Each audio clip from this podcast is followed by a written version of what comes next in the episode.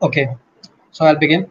Uh, hi guys, uh, welcome, welcome to the first uh, app, apply bytes thing that we're having here. So the purpose of this particular presentation is to discuss this particular financial stability report that uh, RBI does twice a year. It's it's semi-annual that is, and the way that we will go about this is that we have three speakers who will, who have strictly divided uh, three particular aspects of the topic between them, and they'll be talking about that particular thing only.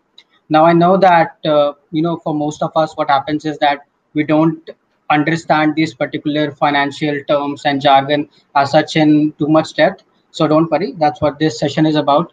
As much as it is about discussing this particular report, it is about uh, you know uh, giving you the knowledge of these financial terms and also uh, making you familiar with the current situation of it. So even if you don't understand you know each and every financial term in depth, uh, depth, if you understand what the current situation is, then it will be something that will be helpful or helpful for you and that you can you know uh, read more about and you know gain more, more knowledge on if you are interested in it. So i'll i'll tell you this particular report in this particular report the first part will be taken up by uh, the first part will be taken up by Kudligi, who will be speaking about the macro financial risk of this particular uh, that this uh, report talks about. So the thing is, he will be talking about uh, you know how this particular pandemic is going to affect the overall uh, situation that we have, the financial situation that we have, uh, and also uh, he will be you know just touching upon what what the situation how the situation is going to affect the financial uh, the financial institutions that we have. Now building upon that vishwas will go on talking about the different kind of institutions the banks that are, that are there. And uh, you know he'll be uh, going some more in depth uh, uh, in those. So he will be speaking about uh, the scheduled commercial banks. He will be uh, speaking about the scheduled urban cooperative banks. And he will be talking about the nbfcs so these three uh, particular uh, institutions he will be discussing. And then he will at the end discuss how you know this particular financial system is uh, connected you know how these cooperate and work together and lastly, Anjane will be talking about the regulatory initiatives that uh, mm, are being taken. So, what the government of India or other you know regulatory bodies are doing to you know uh, tackle this situation and what their initiatives have been. So, this is uh, what the report is, and this presentation is going to be about. Uh, hope you gain something out of it. Let's begin. All right, Anjana, sorry, Adhiraj, I'd like to thank you for your kind words. Uh, so we've structured our PP uh, presentation as follows. Uh, so I'll be going first. I'll give you a brief overview on the PPT itself, and then I'll open the document. So uh, in the document, I'll go like I'll go through the whole document, and along with me, you, I'll be explaining the important parts so that you will all understand what I'm saying. And after me, Anjane and uh, Vishwas will come. So just hold on one sec. I'll share my screen, and we can begin. Uh, Yes, I hope the uh, PPT is visible to all of you. And uh, beginning this, uh, so basically my part revolves around the micro financial risks. So what my part is about is that we look at the situation that was pre-COVID, how was it going, and then what are the financial and macroeconomic problems that our country specifically is facing due to COVID-19 and a few assumptions like a few simplifications that all three of us have made here is we are going to be focusing more on the logic and less on the figures. If you want to go over the figures we are we are more than happy to discuss the same with you after the ppt and second is that some of the things we've excluded because uh, the ppt would have been too long otherwise. And we felt that that is not important enough in resp- in respect to the con- context we are trying to set so these are the two uh, simplifications that we made so uh, without much further ado uh, let's begin so let's begin with a brief overview of the difference in the economy after the COVID 19 has struck, right? So the reason why COVID 19 is unique is that it's an unprecedented shock. All 200 countries have been affected, unlike, say, the 2007 8 crisis when India was relatively unaffected and lots of countries were not affected. Every country in the world has been affected. Second is the demand and supply side shock. The demand has collapsed because people are no longer buying and the supply side has collapsed because supply cannot take place because of the lockdowns. So this has been very very bad for the economy. However the one good thing that we can say as compared to the last global financial crisis of 2007 8 is there has been adequate and quick monetary response. Central banks have stood up to the crisis and they've said we are here we're going to respond to the crisis and these are the solutions we have. The advantage of this is that the economy has relatively bottomed out and stopped going more down relatively quickly. Because of this financial markets have stabilized. However due to covid-19 the major problem here that we need to uh, look at here is that the recession has been caused by a a virus, right? We never know when the virus can strike again, and because of that, there's a heightened uncertainty. Hi- uncertainty is the word that you'll keep keep hearing throughout a presentation because that is what is running the theme. So, other than that, uh, the major reasons are global geopolitical tensions are on the rise. Countries are fighting and the second one is over leveraged non-financial sectors which basically means that they have too much debt and there is a high risk that they might, might not be able to repay their debt other than that elevated debt levels since uh, the banks and governments have responded very quickly. In order to respond that quickly, they've taken up loans. So these loans are going to come into question as we, if there's no recovery, they won't be able to repay it. And this has been seen both in businesses and households two other features are diminished consumer confidence and high risk aversion. What does diminished consumer confidence means? That since i am worried that i might lose my salary tomorrow i'm not going to spend. Because i'm not spending i am further impeding the recovery process. This is diminished consumer confidence. And second is high risk aversion. Again similar idea. Basically banks governments consumers. No one wants to take risks right now. They want to play it safe. Lackluster demand. Again because of the high uncertainty that's being presented due to covid-19 there is a heavy lackluster demand. Now this was related to overall economy. Let's move towards the financial institutions. So credit growth basically means the amount of loans that a bank is giving. If the amount of loans that the bank is giving is increasing it means that the economy is good because people want money since credit growth is falling it means two things. Banks are scared of giving money because they feel everyone will default. Second consumers are also not asking for loans because they don't need it. Both ways it is bad. And uh, the rbi conducted several simulations. And in the expected simulation, uh, the NPAs are expected to rise to 12.5%. And in worst of scenarios, it may even rise to around 13.7%. Then again, one good thing again is that the financial institutions have taken significantly regula- regulate uh, regulatory actions. They have tried, they have risen up to the, risen up to the occasion, and they've come and took several actions that has helped stabilize the financial market and kept the flow going.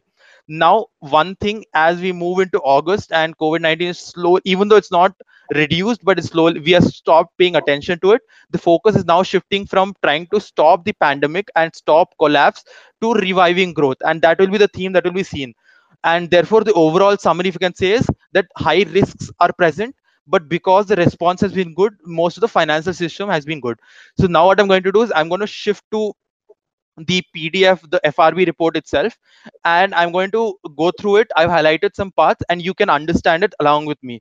Just one second. Yes, uh, I hope the PDF is uh, visible. I'll just conf uh, I, can someone just send a confirmation in the chat and I'll begin. Uh, is the PDF visible? Can someone? Yeah, okay, uh, it's visible. Okay, so this is the F FSB report. Uh, what I'm going to do is I've highlighted some select parts and I'll explain them as I move along. It's a little big, so some parts we've uh, removed. Yes. So the first part which deals with the overview. The overview is again, as I covered. So yeah, this one is the most important one. Macro uh, stress tests are revealed that 12.5% uh, is what we are expected to go to. However, if the micro macroeconomic environment worsens further, the ratio may escalate to 14.7%, which is bad because India for a long time has been dealing with NPS, and uh, if the GNPA or the gross not performing as non-performing assets increase, it will cause a lot of problems. Uh, moving on from this, I've already covered most of the overview in the PPT itself, so I'll move on to the first chapter. The first chapter is again micro financial risks, and global financial activity has come to a standstill, massive scale with economy and fiscal stimuli, healthcare and administrative measures, all that I've already mentioned. Let's move on. So, main objective of the policy response this is important so the main objective initially has been to keep functioning normally that is we wanted to keep the markets function as normally as possible and prevent stability initially if we for if we left growth we if, even if we did not have growth the more focus was on maintaining stability. And now as we are uh, starting to restart the economy the shift is now towards sustainable and inclusive growth. Uh, moving on. Yes the macroeconomic developments and the whole covid-19 in so covid-19 the virus has its own trajectory. I'm going to focus on the path that it has taken in the financial markets right? So the first financial market problem started in january 2020 when panic sell-offs flights to safety and wealth erosion in equity market. Basically i'll explain the basic concept. These are big words but it's actually very simple. The usa europe and all the advanced economies they're very safe but they give you very low returns. Emerging economies like India, uh, Indonesia, and other such countries, we offer higher returns, but the risk is also higher. So, what happens in good times? People are willing to take more risks, so money flows into the emerging markets because they want higher returns. However, in bad times, they want low risk. They, it's fine if they undergo returns, and therefore they go back to uh, advanced economy markets. The problem for emerging economies is that we depend on the money coming into this because we need the money to uh, get development going. So whenever money leaves our countries emerging economies during a problem of crisis it creates problems. The second one bond yields fell to record lows. What so what is a bond? Mostly bonds are issued by i'm going to talk only about government bonds. There are also private bonds i'll focus on government bonds. A government issues a bond and which basically says i'm going to hold your money for one year but when i give it to you back to you i'll give a certain interest to you. It's similar to an fd now why have bond yields fell to record low? Everyone wants money. You sell a bond you get money. If everyone is selling bonds then that means that everyone wants money so that is why the yields have fallen to record lows. In fact usa gives yields of 0% right now. That is you'll not get any yield. And there are some econ some economies in europe which are even giving negative yields. Uh, weakening of demand again as covid-19 because everyone is staying home there's heightened uncertainty we weakening of demand. Gdp growth in advanced economies which where it's lower has can range from minus 3.4% to minus 14.2% emerging markets where growth is higher because our base of the economy is smaller, it can uh, range from anywhere from 2.9 to minus 6.8%. Right now, the prediction by uh, Nomura and most others is that India is going to expect anything between minus 3 to 7% with the most optimistic scenario some people are saying is minus 1 but the general consensus is that we will see negative growth. A major problem that because of the lockdowns is that the manufacturing sector has collapsed. This is a big problem. And after april we have slowly started to ease back but there's still a problem in the manufacturing sector. Why? Because supply supply chains are affected and second no one is buying. Two reasons. You can't even supply you can't even buy. Then crude oil price crude oil prices are also falling. Again, this is a crisis that was widely noted that the Brent futures went into negative. However, because significant measures have been taken, uh, production has been cut down by the uh, major economies and demand is slightly increasing from China and India again, the price is recovering. I think the price is around $40 per barrel. Now, global trade contraction expected, global output would contract by 4.9%, all are expected.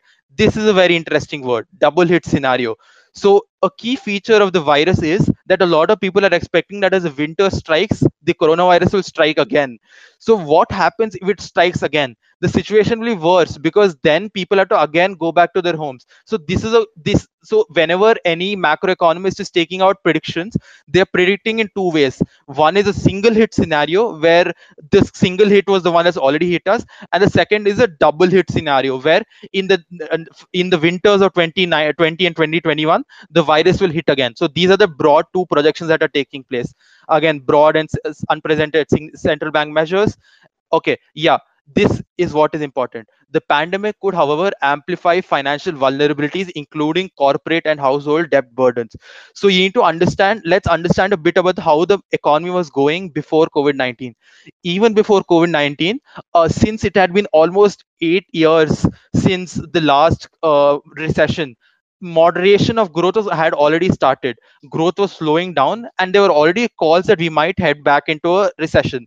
That is why what it, what covid-19 has done is that it's amplified. For example if your risk factor was say 0.2 now because of covid-19 it's increased to say 0.7 or 0.8 so because of this there's a high risk that uh, pri- if there's no government action households and corporate debt burdens and their debt default possibilities will heavily increase. Now uh, the basel norms the basel committee on so this is a committee that basically uh, releases the Basel norms on how, the banks, like how much money should the, like for banks to function properly. It has suggested the idea of moratorium. A moratorium is a word that has been thrown around a lot in the Indian news market cycles. So what exactly the moratorium is that your bank allows you to not pay for three months and that payment is deferred. Now, a key thing that I like to remind everyone, if anyone is planning on taking moratorium, is moratoriums are very risky. Why are they risky? That, for example, if I don't pay my loan uh, interest payments for three months, they will get added to the principal. So, for example, if say I don't pay 10 rupees in month one, month two, and month three, the 30 rupees that I did not pay and I'm expecting to pay later, that will get added to the principal. What happens when it gets added to the principal? The in, it gets compounded. So instead of me paying 30 rupees now i'm paying a much higher amount. So therefore people have been warned that if you can try and avoid moratoriums and uh, pay as fast as possible. Swift bold and unprecedented policy measures as i mentioned. This is one more thing that we need to say. Because of these swift bold and unprecedented policy measures the financial market is very optimistic. What they are saying is that since the government and the central bank is willing to do anything we can rebound. We are we are optimistic that nothing bad will happen and so let's start rebounding. And therefore as you might have noticed all the stock markets have seen a very heavy increase and they've been they've been on a heavy bull run. The problem however is that the economy is not in the bull run. It's been crashing people are uncertain everything is everything is not decided and we don't know where the future lies. So this is another feature that has been noted is the key disconnect between the financial market optimism that is stock markets and financial markets are saying that everything will be all right whereas the real economy is worsening and people are uh, very scared over here. And again limiting market economy uh, market access for some economies as i mentioned earlier. Due to covid-19 capital is flowing out of limit uh, out of emerging economies. Therefore they might not get capital if needed this is where the imf and world bank need to step in and they've already stepped in. And they have assured countries that even if you don't get money we will give you money. For example south africa has taken a loan from the imf for the first time since uh, the end of apartheid. It is very unprecedented because they always had a stance that we'll never take a loan from imf them taking it signifies how bad the situation has been. Moving on yes. Now again global market is, so what do i mean by leverage? Leverage basically means debt. How much debt does the economy have? So when i say that global economy is more leveraged now what i basically mean is that global economy has much higher levels of debt. So this is one projective scenario that if net government borrowing doubles and there's a 3% contraction this is the median forecast scenario for 2020 then world's debt will increase from 322% of the gdp to 342 that is if my gdp is 100 rupees my debt will increase from 322 rupees to 342 rupees which is huge. Now as so what does this mean? It means that once we get out of COVID 19 and we focus on reviving growth, we need to focus on a reverse bail in. That is, we need to also focus on reducing our debt levels because, as we have seen in the 70s and 80s, high levels of debt can be very, very punishing for an economy. They can cause lots of problems. So, for a, especially for a country like emerging market like India, we need to focus on keeping our debt levels in check. And the RBI until now has done very well under that aspect so moving on now let's see what else yeah capital flows again as i mentioned earlier emerging markets money starts moving out the moment a crisis start. As we can see cumulative capital outflows have been seen and these outdwarf anything during gfc uh, the global financial crisis and the taper tantrum which was the situation that happened 2030 what does this mean? It means that this situation is bad. If the money going out is so much higher than those situations it means that such that the situation is also that much worse so any abrupt interruption capital flows would put EMs at high risk. As I mentioned, EMs that is emerging market economies like India, Indonesia, South Africa, Brazil, Russia, and Turkey, and more. These are the ones who are at the highest risk. Now again, global. So this is something that I want to focus on. This is interesting. So the global bond markets, the bond markets are predicted situation where Europe has a prolonged economic slowdown and the US has a shallow recovery. However, the situation has been the reverse of it. The europe is seeing a shallow recovery on the back of uh, the them controlling covid-19 very well. And the us because it could not control covid-19 is in the face of a prolonged economic slowdown. So it will be interesting to see how the global bond markets proceed now that the situation that they predicted is the reverse of the situation that's happening now. Again moving on as i said in times of crisis you want safe assets that will not fail you and the us dollar represents the safest asset of all so therefore a key fear of the global economy is that there will be a dollar shortage however due to the swap lines swap lines are basically the uh, Federal Reserve telling all the other central banks, we will give you money as long as you give your own currency. Let, for example, Turkey can exchange its lira for, for dollars with the Federal Reserve. The federal government has set up swap lines and more. So while there is a fear of dollar shortage, I believe that the federal gov- uh, Federal Reserve, because their governor is one who's willing to do anything to maintain a supply of dollars in the economy, should not be a problem.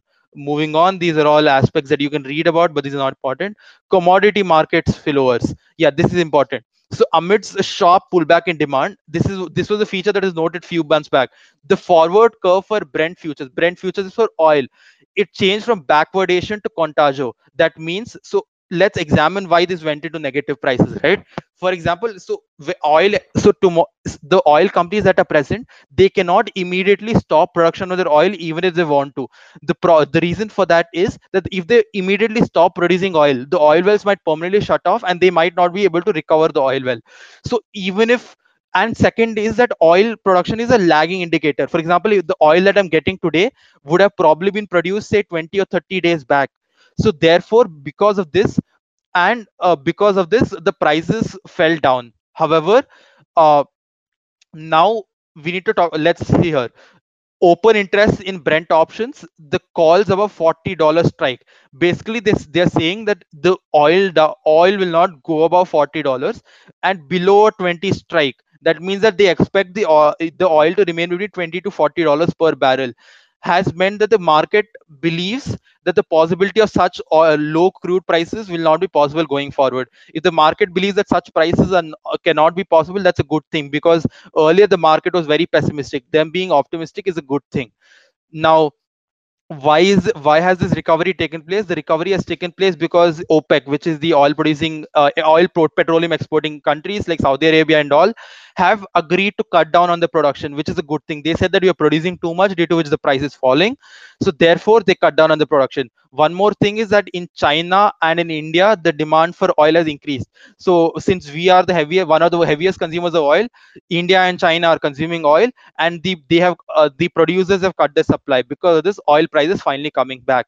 Now again coming to industrial metals the demand for industrial metals has witnessed severe contraction which is a bad thing because unlike oil it does not go forward or backward that easily as inventory overhang. That is you know there being oil has been produced but no one is ready to buy it.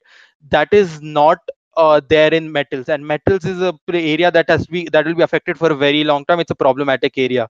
So again uh, moving on to the domestic micro let's move on to india's macro uh, situation grow GDP growth in India has slumped to its lowest level at 4.2%, which is in 2019-20, which is primarily because of the quarter four. So quarter four in India is different from the world. It's not October, November, December. It's actually January, February, March. So quarter four is at 3.1%. That is because January and February managed to stabilize the fall in growth in March moving on recent macroeconomic developments. A key feature is due to covid-19 both urban and rural segments have been affected.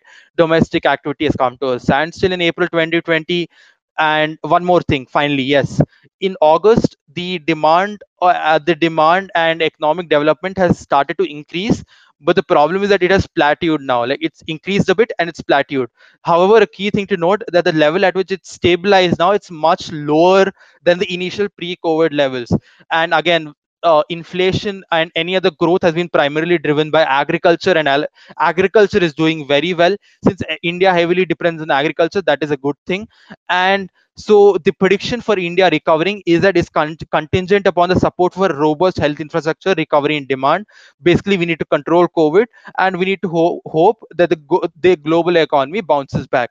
Let's focus on a very another aspect that is the finances of the government. Indian government always runs in fiscal deficit. Our spendings are very high and our tax revenue is very low. So it will it is very interesting to note how the government has fared in this situation. Central government's fiscal revenues have been badly hit by covid-19 because uh, because of covid-19 we've been spending a lot more right? Because we need hospitals we need to stay send stimulus to the economy. So our expenditures have gone up but because people are not producing our tax has gone down. So expenditures up tax revenue down which means our finances are heavily affected. State governments on the other hand are even more vulnerable because state governments receive on certain major amount of their money from the central government. If central that is this the technical term for that is federal transfers. If federal transfers take a huge hit states are at a huge huge risk.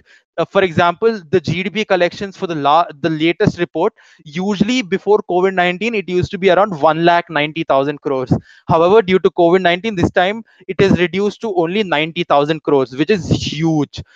Again borrowing has increased and one good thing is that this is not spilled over to the bond market. The bond market is doing pretty well uh, moving forward current account balance is turned into a small surplus. The reason in quarter four of 2019 because of lower trade deficit and a sharp rise in net invisible receipts. Now, what do we mean by invisible receipts? Invisible receipts means services. For example, the Indian IT sector that represents an invisible receipt because we are not providing anything solid to them.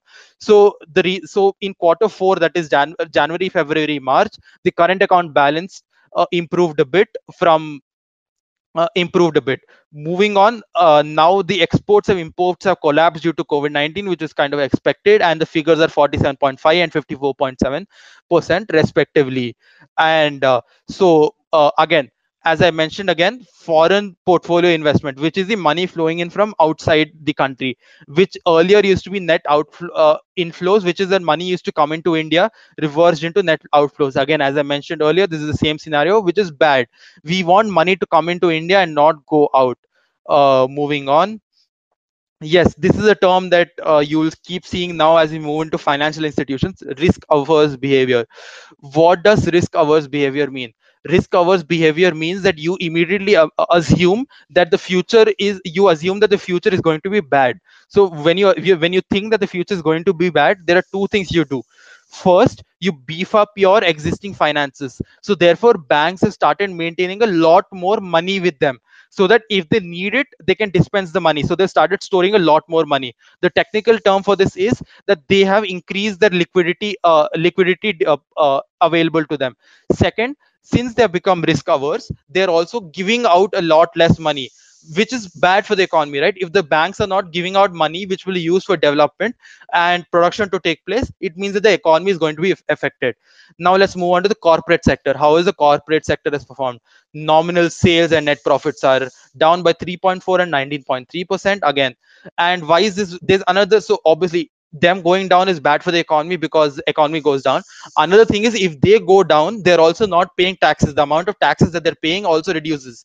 Since government of india already, has very less a small tax base that the amount of people who pay tax is very small the people who are paying if they start paying lesser tax that again is a huge problem. So the poor performance has been primarily led by manufacturing companies as i already mentioned manufacturing has been heavily hit. However the good thing is that the it sector is doing pretty well. And since i the services is the future of the indian economy there is some level of optimism that we can keep since they are doing well. Now this is a very important term deleveraging. What does deleverage so leveraging means leveraging is mentioned by the debt to asset ratio. That is the amount of debt you have to uh, as a, a, fraction of the assets that you have. So deleveraging is a good thing because what does deleveraging mean? Deleveraging means that you're reducing your debt with respect to your uh, assets. Deleveraging is stalled which is a bad thing because uh, they're not reducing their debt. And however one of the another bigger problem is that the debt that was that is being taken it's being taken to not it's being taken to give out loans so that companies can stay afloat and not towards capital formation. That is that instead of trying to say improve their company they're only using that money to keep their companies running which is a bad thing. And uh, an analysis of this so non psu companies are deleveraged substantially related to public sector. So basically non psu companies are doing better because they have reduced their debt however since they are not increasing their uh, growth or operating profit to sales ratio that is they are not growing well it is still a problem. Like their debt is coming down but their profits are not increasing which is still a bad thing. Uh, and moving on yes. So again this is again a problem. So again coming back to uh, the topic that i mentioned earlier loan moratoriums that the rbi through has has requested the banks to provide loan moratoriums right? So nearly half of the consumer customers accounting for around half of the outstanding bank loans opted to avail the benefit of relief measures. What does this mean? It means that half of the consumers who are who are given the chance to take the loans have taken the loans. While i hope that the reason why they took it is because they wanted easy credit the pessimistic scenario would be that the reason they took the loans is because they had no other options. Now let's look at the credit. Uh, so when you give out a credit there's a rating system that follows the highest is i think uh, aaa followed by aa anything about aa and above is very uh, the aaa i'm not really sure about sorry. But anything aa and above is good. It means that you're credit worthy for example if you're a double a rated or above consumer and i'm giving a loan to you it means that there's a very high probability that you will give it back to me. And since you are going to give it back to me the interest that i charge from you will be lower. So in good times since banks want higher returns they will also give loans and extend credit to those whose rankings of credit are lesser than AA. But in bad times, they will only give to those who have good credit. So PSB refers to public sector banks, for example, State Bank of India and all. PVB refers to private sector banks. That is, uh, for example, say uh, ICICI, Standard Chartered, etc. So P- the private sector banks are still registering positive growth, which is a good thing. And PSBs because you know there has been the government is trying to cut down on NPAs and everything. There has been a sharp credit contraction. That is, they have stopped giving loans to anyone who does not have uh, who reduced giving loans to anyone who does not have a double A and above credit rating. Uh, moving on, uh, just hold on. Oh, one second. I'm so sorry for the delay. Yes. Uh, wait. I'm so sorry. Uh, just one sec page 30 just one give me one minute i'm so sorry for the delay i'm just the page has gotten lost uh just one minute i'm so sorry for the delay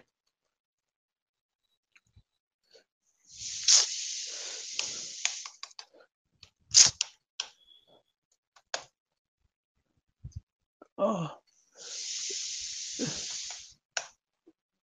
Uh, just one minute for the delay. So sorry for it, guys.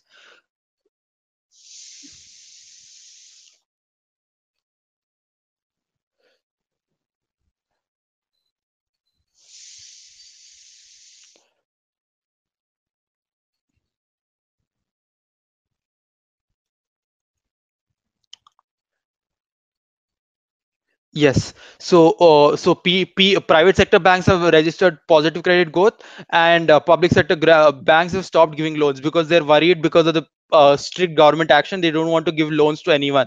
So even private sector banks have shown high again the same word comes again risk aversion. Even they are showing heightened risk aversion and they're careful about giving loans. Again credit flow. Credit flow represents how the money is flowing in the economy. In good times the credit flow will be very good. In bad times credit flow will be very low. So again the major recipient of the credit flow has been the public sector undertakings for example uh, uh, for example say SAIL or any of the government under because governments government psus are uh, generally thought of to be less risky because the government backs them. If the major recipient is the psu sector it's a bad thing because it means that uh, they are only uh, they're only willing to give it to the safe people. The relative lack of access to credit for borrowers rated A and below during this period is common across both public sector and private sector banks, as I mentioned. The behavior of private banks with respect to credit rating A and below is in particular contrast to the credit growth profile in 2018-19. Look at this table. So basically in 20, March 2019, even for A and below credit from private sector banks is growing at 13.35%. That is, they were willing to give it even if your credit rating was bad. But now they've come down to minus 0.56%. That is, credit is going down, which means that they're very, very careful about giving loans.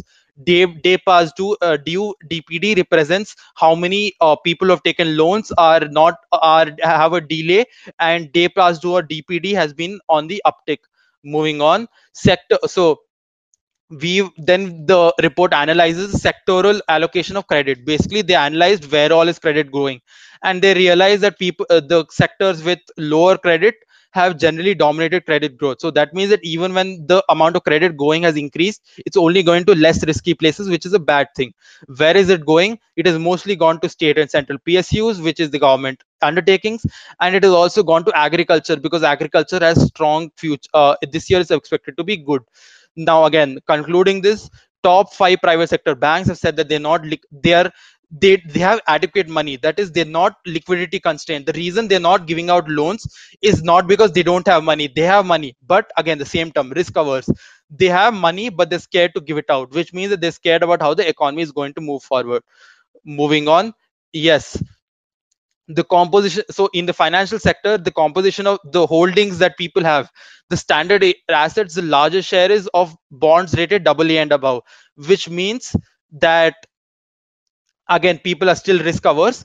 And it also means one thing one sec sorry yeah. So since a majority of assets are rated a and aa and above it means that our financial market is increasingly re- uh, resilient to shocks. That is even if a shock comes our way we will be willing to handle we have the capability to handle it which means that it's a good thing. However the uh, stress tests that were taken notice that even if you're ra- some uh, bonds that were rated AA and above, even they are uh, vulnerable to shocks, and therefore we still need to be careful. Basically, they're saying that we have the summary of this is that we have adequate money, but we are scared to give it out. And even when we are giving it out, we should be careful because even the ones that appear to be safe may not be safe. That is a three-line summary of the whole financial market situation. And we can skip this uh, because it's not very important. Yeah special liquidity window for mutual funds to mitigate the effects so because mutual funds over the last few years have been playing an increasing role the because the, it has become more and more important in the economy because people have been increasing it. And therefore the rbi has taken note of it and they've extended a special liquidity window for mutual funds. That is even if a mutual fund is on the verge of a bankruptcy or anything the rbi has set up a liquidity window so that they can access funds. This is this shows the proactive nature of rbi which is a good thing that the rbi is responding to the crisis as it goes and they're willing to do anything that it takes. Again deployment of debt aum aum means assets under management. In government secured so government securities are again the safer option. So deployment of debt aum in government securities as a uh, proportion of total debt has been on an uptrend. That is it's increasing. So if your the, or the, assets under your management that is the total value of money that you're managing is increasingly in government sector bonds it means that you don't want to take risks. Again the trend that has been noted again and again that people are risk averse. And this is an interesting thing. Volatility in the net, net asset value of three representative schemes shows dislocation of the asset markets induced by drawdown and debt in March 2020. Even daily dividend schemes, which are considered relatively risk free, were impacted the lockdown. What they're basically saying is that volatility has increased, which is that the risks have increased, and that the the the even the lowest risk ones, that is the ones that are considered practically risk free, have been impacted by the lockdown. That is, people are scared of putting their money and they're not putting their money. I know that this, I've been repeating the same terms like risk averse and not willing to put their money again and again. But that is a general trend that is being seen in the economy everywhere across sectors. And that is the reason why those terms are being reported. And again, so one thing that we need to note over here is that if in a single bo- investment, a single corporate is investing, it is a bad thing because if that corporate fails the whole fund where they the, the place where they've invested will fall down because a single corporate had uh, invested in them this is a bad thing therefore uh, the RBI, I think, had put out a regulation that restricted it. However, there's still a problem. Imagine that there's a very big fund and they are investing significant amounts of money in one, two, three, four, five, six. Even though they've limited the share in each of it, since they're investing in every one of them, if they face bankruptcy or if they pull out, saying that we, we don't want to take this risk, significant problems can be caused. So therefore, that's a cause for worry. However, since uh, and there's one more thing that uh, large fund size is being preferred now is that if you're a large fund there's a higher chance that the government will bail you out which is why people are preferring large funds over now so again yeah like i mentioned few corporate houses distributing the surplus or four or five fund houses sorry few corporates distributing the surplus over four or five fund houses and hence exits during times of stress could still be uh, problematic or concerted. That is even though they restrict themselves in, in with investing in too much in a single thing but they invest heavily in five and they pull out of all five a problem can be caused. That is something that we need to be careful about again ncd or non-convertible debentures complex terms we don't need to know what exactly they are for what we are discussing. All we need to see is that cps or corporate paper uh, one sec CP or commercial paper have seen a declining tendency. That means that recent issuance have been dominated by non-financial companies and financial companies are not giving their issuances. This means that the economy is still very uncertain. And uh, if the economy had been good, they would be issuing, uh, they would have been increasing their issue of commercial paper. Since it's decreasing, it's a problematic area. Moving on to the housing market. So in housing market, demand and liquidity constraints have intensified. That is that so uh, let's focus on the most important part. And so basically a key feature of the since you know the problems that have happened in the last 10 years where the construction houses have delayed the position of apartments consumers nowadays are preferring to buy ready to move homes instead of uh, what do you say buying homes that are still under construction. Because of that the adverse effect of the covid-19 has been the sale of under construction homes. Because earlier also it was bad and now also it ha- it has become worse due to covid-19 the stock of unsold houses have shrank and there's an inventory overhang. That is houses are ready but no one has bought them. The inventory overhang majorly consists of houses that were sold much earlier when they were still under construction. Like i said under construction projects continue to constitute 70 to 80 percent of the household inventory. Finally coming to the uh, systemic risk survey. A systemic risk survey or a SRS has been undertaken by the RBI, and uh, they mentioned this. The major problems, the major risks that they see are global risks. That is, risks caused by other economies. For example, a crash in say Europe or US. Risk perceptions on macroeconomic conditions. For example, inflation falling below four percent or growth falling to negative aspects. These are causes for issue. Other than this, these have been perceived as high risk to domestic growth that is domestic growth falling down. Since government is borrowing heavily and our revenues are falling fiscal deficit increasing are very high. That this is a bigger problem for a country like india fiscal debt fiscal deficit is a term. So what is fiscal deficit? Basically a fiscal deficit is, a deficit is a situation where your spending outpaces your uh, earnings. So if you're spending more than you're earning the difference that difference is known as the fiscal deficit. So because of covid-19 it's expected that the fiscal deficit will be increasing and therefore it has been placed in the high risk category.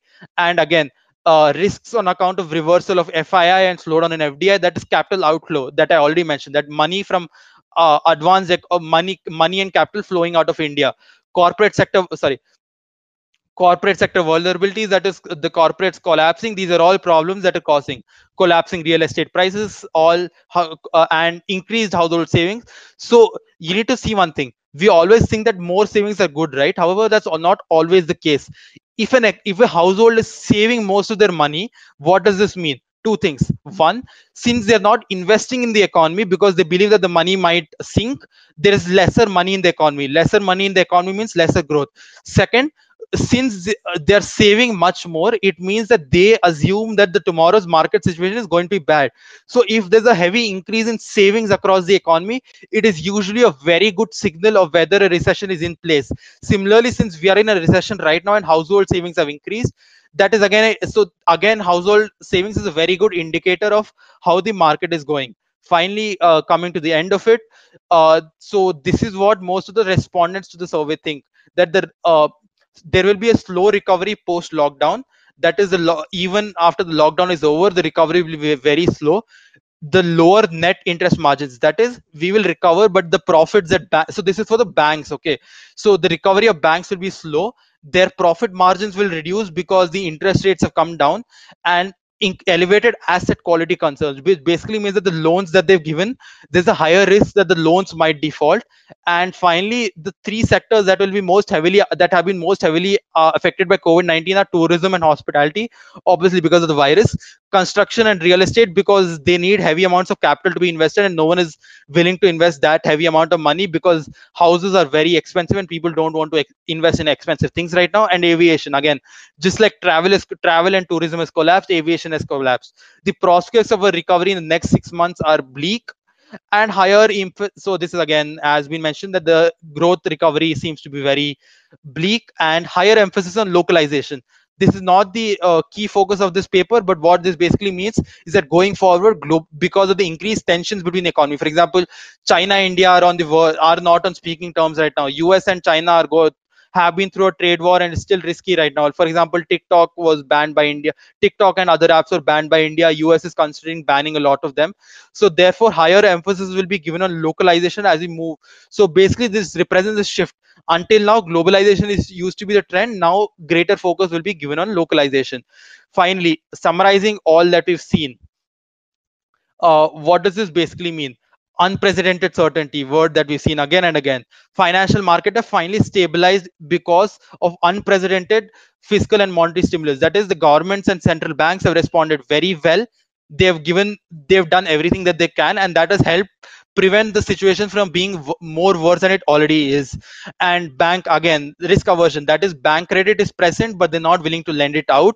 Capital flows that initially flew out of india that the money went out very fast in the first quarter is slowly coming back but even then it's very very less and therefore it's still a problem. And adequate levels so this is a good thing. The rbi has heavy amounts of uh, foreign exchange reserves.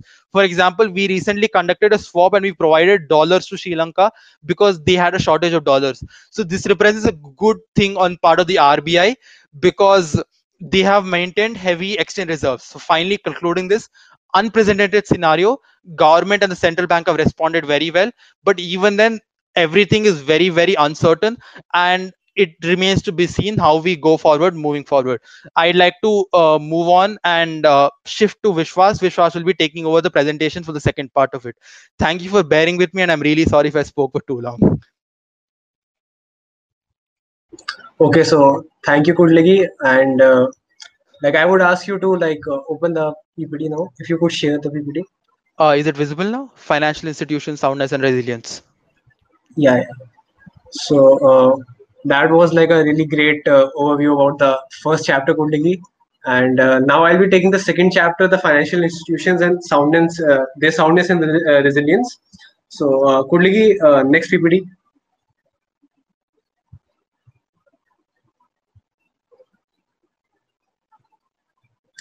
So uh, basically, in this portion, what I'm going to be talking about are uh, the performance of uh, various types of banks during the financial year 2019-20.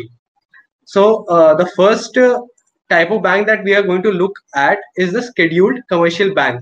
So uh, first of all, since like I don't really have a economics background, so I learned it a lot on my own. So uh, I'm going to make it digestible for you guys also, so that you can learn. If you don't even have any uh, prior economics bank background, I'll be uh, telling about each and every term, breaking them into uh, like uh, short portions and uh, talking about their implications, whether like growth of something is good or growth of something is bad. So yeah, it's going to be quite bite size.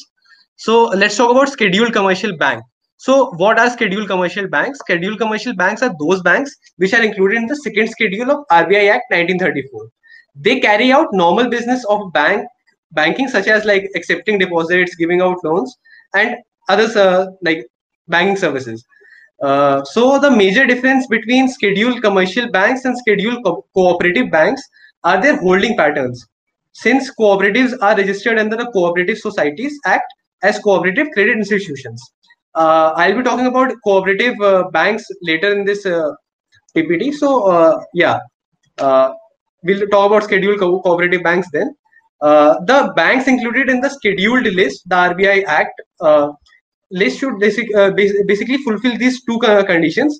The paid capital and collected funds of the bank should not be less than rupees 5 lakh and any activity of the bank will not adversely affect the interest of depositors also, uh, scheduled banks enjoy some facilities, the most important being uh, scheduled banks become eligible for debts and loans on bank rate from the RBI.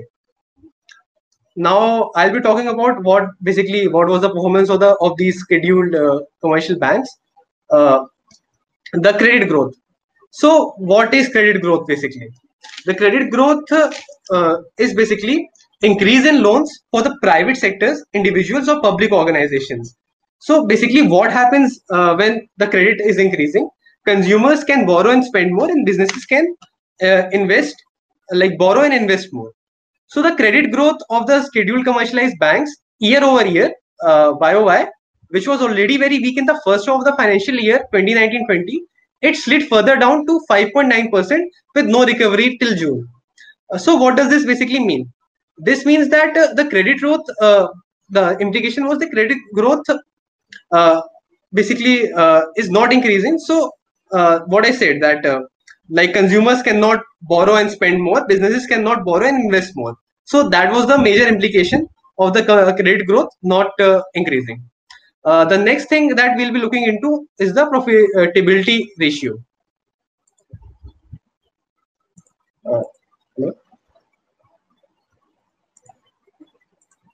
Uh, the, the next thing we'll be looking into is the profitability ratio. Uh, that is return on assets uh, and return on equity. So what happened during the profitability ratio, like during the financial year 2019-20, they declined in the second half of the financial uh, year 2019-20 across all bank groups like schedule uh, banks they contain um, majorly five banks portions among them like Kudlegi talked about private sector banks public sector banks foreign banks and some other banks. So uh, this happened the profitability ratio basically what is the meaning of profit, profitability ratio? Profitability ratio is nothing but uh, like the uh, profitability compared to uh, the last financial year basically. So that is what they talk about in the profitability ratio that basically the profits fell the return on assets it was low the return on equity it was also low.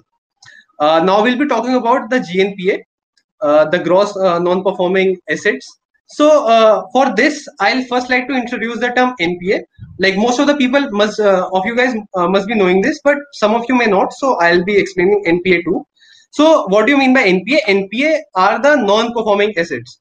Uh, some guys also uh, like to term this as uh, call this as bad loans. So uh, non-performing asset, uh, uh, non-performing asset is classified when the loans or advances they are in default or in arrears. In default meaning that you know the person is not able to pay back, or in arrears mean like you know for a fixed amount of time he hasn't paid back. NPAs plays uh, like a financial burden on the lender. A significant number of NPAs over a time may indicate to regulators that the financial health of uh, the like country and the system is in jeopardy. So uh, what happened uh, in the gross non-performing asset ratio across all uh, scheduled commercialized banks is that uh, they had reached 9.3% in September 29, but they have come down to 8.5% since then. So, uh, what is the meaning like of this? The implication is basically that the lower the ratio is, it is the good for bank as it reflects that uh, more loans are standard assets. Standard assets meaning that they can be recovered recovered on time. So, uh, basically, as low a GNPA is, that is better for the banks. So that is uh, basically what GNPA means. Now uh, we'll be talking about like quality of banks sectorally. Sectorally, uh, the quality of banks to service sector worsened in March 2020. The GNPA ratios in this sector they surged, which means that uh, basically uh, NPAs, the gross NPAs, they basically increased. So that is not good for the bank. So the service sectors worsened in this regard. Whereas the infrastructure uh, sector and the basic metal sector, the GNPA ratios came down in this uh, uh, in these sectors so that means that these sectors in this regard are performing much better than the services sector.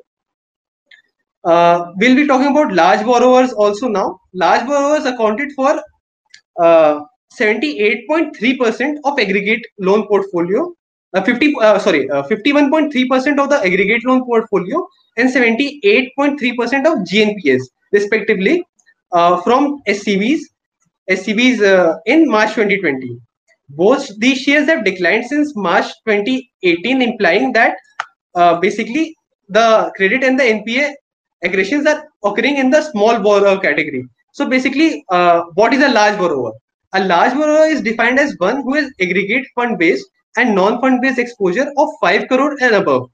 So uh, basically, what does this mean that the ratio has come down? That uh, the large borrowers they are uh, uh, not being the NPA anymore, like uh, and the small borrowers like they are defaulting on their credit. So that is what is happening. That is what uh, this signifies. The ban- banking stability indicator. So now this is something very interesting. So the banking stability indicator is basically uh, it is an indicator. It considers five dimensions for assessing the changes in the underlying conditions and the risk factors. So uh, the five uh, dimensions are soundness, liquidity, efficiency, and quality and profitability. So uh, here uh, for the financial year 2019-20, we have sort of a mixed response. SCBs have uh, recorded deterioration in soundness, liquidity, and e efficiency in March 2020 as compared to September 2019 position, whereas asset quality and profitability showed marginal improvement.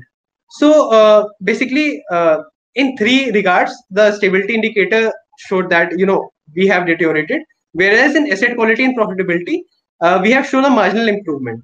But this marginal improvement isn't a thing to be happy about, basically, because no comfort can be drawn from this fact uh, uh, because any loss of income from the banks during this covid-19 thing it will only be visible in the first quarter of 2020-21 basically whatever loss that they are suffering right now we cannot see it. We'll be able to see it when the next report comes out. So uh, it doesn't really matter that there was a marginal improvement in quality and profitability because uh, the banks like as we know they are in losses. So uh, this would basically be shown in the next report. So uh, now I'll touch about uh, something which Kudligi also talked about a bit in his uh, uh like uh, portion, the macro stress tests. So the macro stress tests, they basically attempt to analyze the impact of cumulative shocks. so shocks are basically anything that you know, like like COVID-19 was an unprecedented shock. So something which is like which is going to hit the like financial institutions of a, country. So those are like shocks. So uh, macro stress tests, uh, what they basically do, they analyze the impact of such uh, shocks. So uh, like already already talked about that uh, the baseline scenario uh, is like 8.7% and like after that the like it may increase from 8.5% to 12.5% by March 2021 under the baseline scenario and the macroeconomic environment, if it further worsens, the ratio may escalate to 14.7% under very severe stress. So these uh, macro stress tests, they have three uh, uh, basically uh, conditions uh, like uh, conditions. So the first is the medium severe adverse scenario, the medium adverse scenario, the severe adverse scenario, and a very severe adverse scenario. So the medium adverse uh, adverse scenario is the basically the baseline scenario. The severe uh, adverse scenario is uh, basically uh, multiplying the already existing uh, like uh, variables by increasing basically their value by 0.25. the severe scenario is increasing their like uh, the variables, the shocks from 1.25 to 2 SD. Whereas the very, very severe uh, adverse uh, scenarios are those in which uh, the variables, they are increased from 2.25 to 3 uh, SD shocks. So this is what happens. But let us talk further out in this regard because the percentages which RBI is talking about, they might not be like you know the expected ones. And the situation can be much much worse than the RBI is uh, like portraying it to be because it has done so in the uh, previous reports as well. Like uh, uh,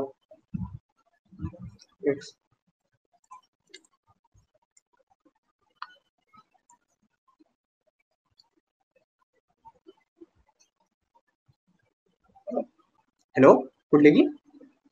Yeah, so uh, I was still on the previous side,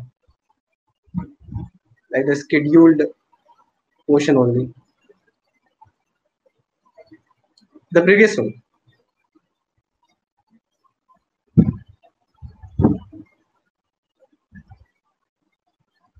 Yeah, so uh, the macro stress tests. so previously, uh, between 31st March 2014 and 31st March 2018, there was a lot of bad loans being uh, like reported, and you know the financial, the health of the financial system that wasn't really well. In that time, the actual bad loans rate turned out to be much much more than RBI's forecast, uh, even in the like very severe scenario like in March 2015, RBI was forecasting that even under the severe stress scenario, the bad loans, the NPAs, would at most reach 4.5 trillion rupees. Whereas by March 29, the total NPAs had stood at 10.36 trillion rupees.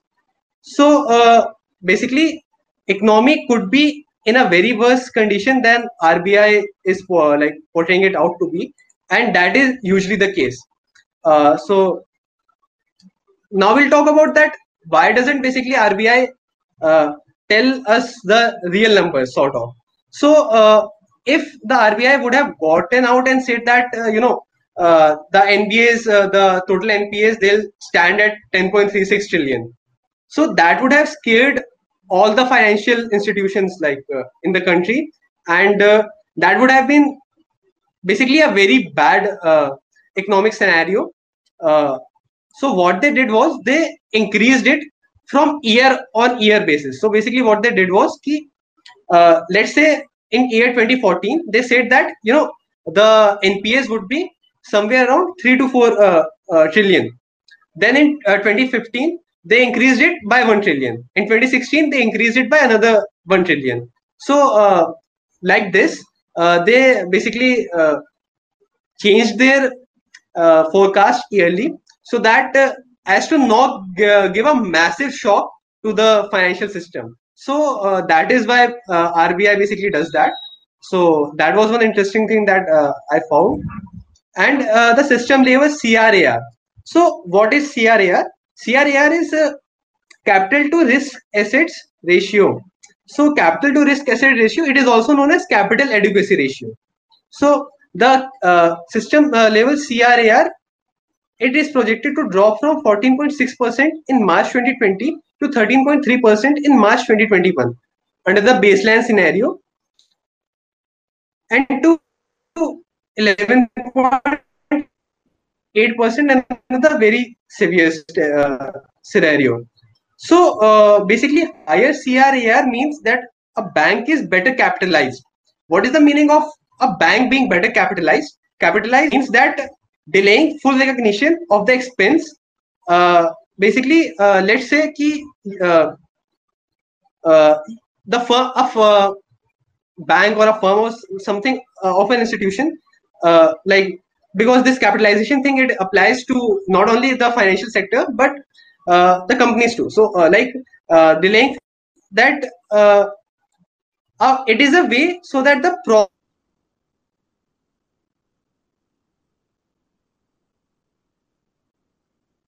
a bank they can show that you know that uh, you know like uh, we are capitalized. So uh, the profits they are not reducing in this year. Uh, the uh, basically they it is that uh, in simpler words it is this tendency to how to put it? The so i'm a bit stuck here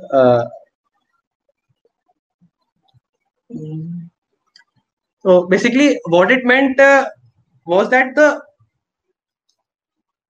reduce uh, the losses you basically spread it over a large a larger period of time. Yeah.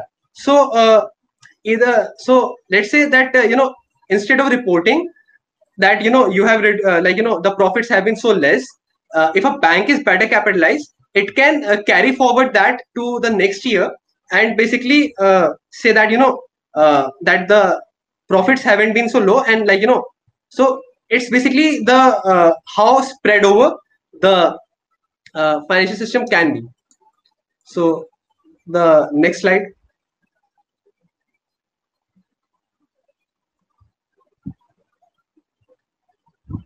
So uh, now we'll be talking about the scheduled urban cooperative banks.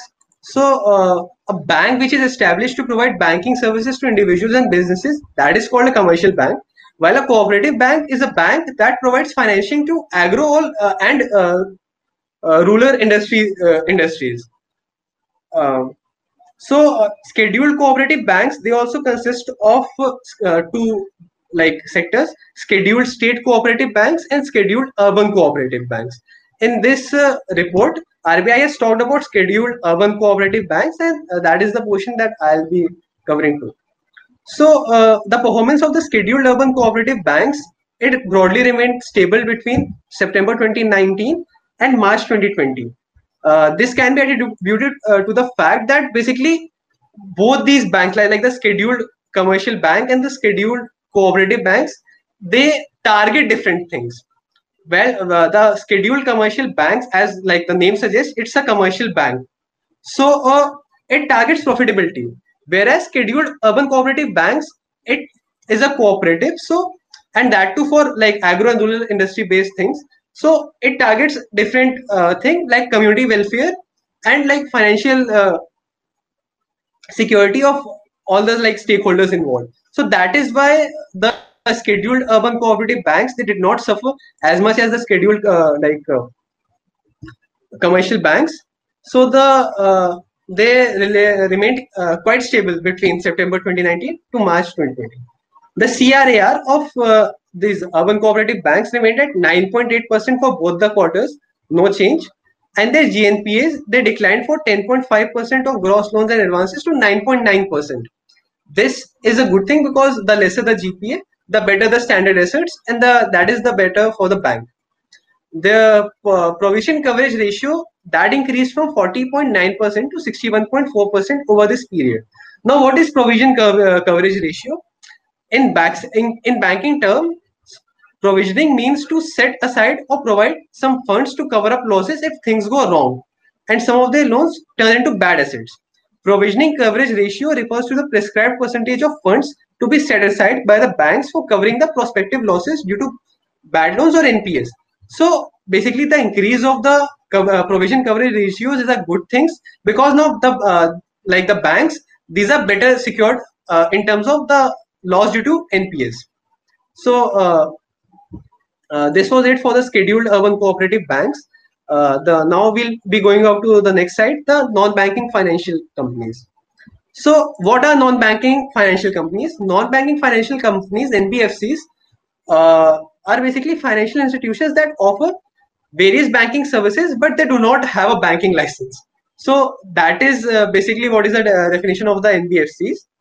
Uh, although uh, the size of NBFCs compared to these uh, scheduled banks, it is like very less. Like on the balance sheet size, it is one fifth of the SCBs the importance of the former like these uh, lies in the fact that the last mile credit de uh, delivery and the niche segment support in the Indian financial system that is provided by the non-banking uh, financial companies. So now I use a lot of jargon again. So I'll be explaining that. What is the meaning of last mile credit delivery?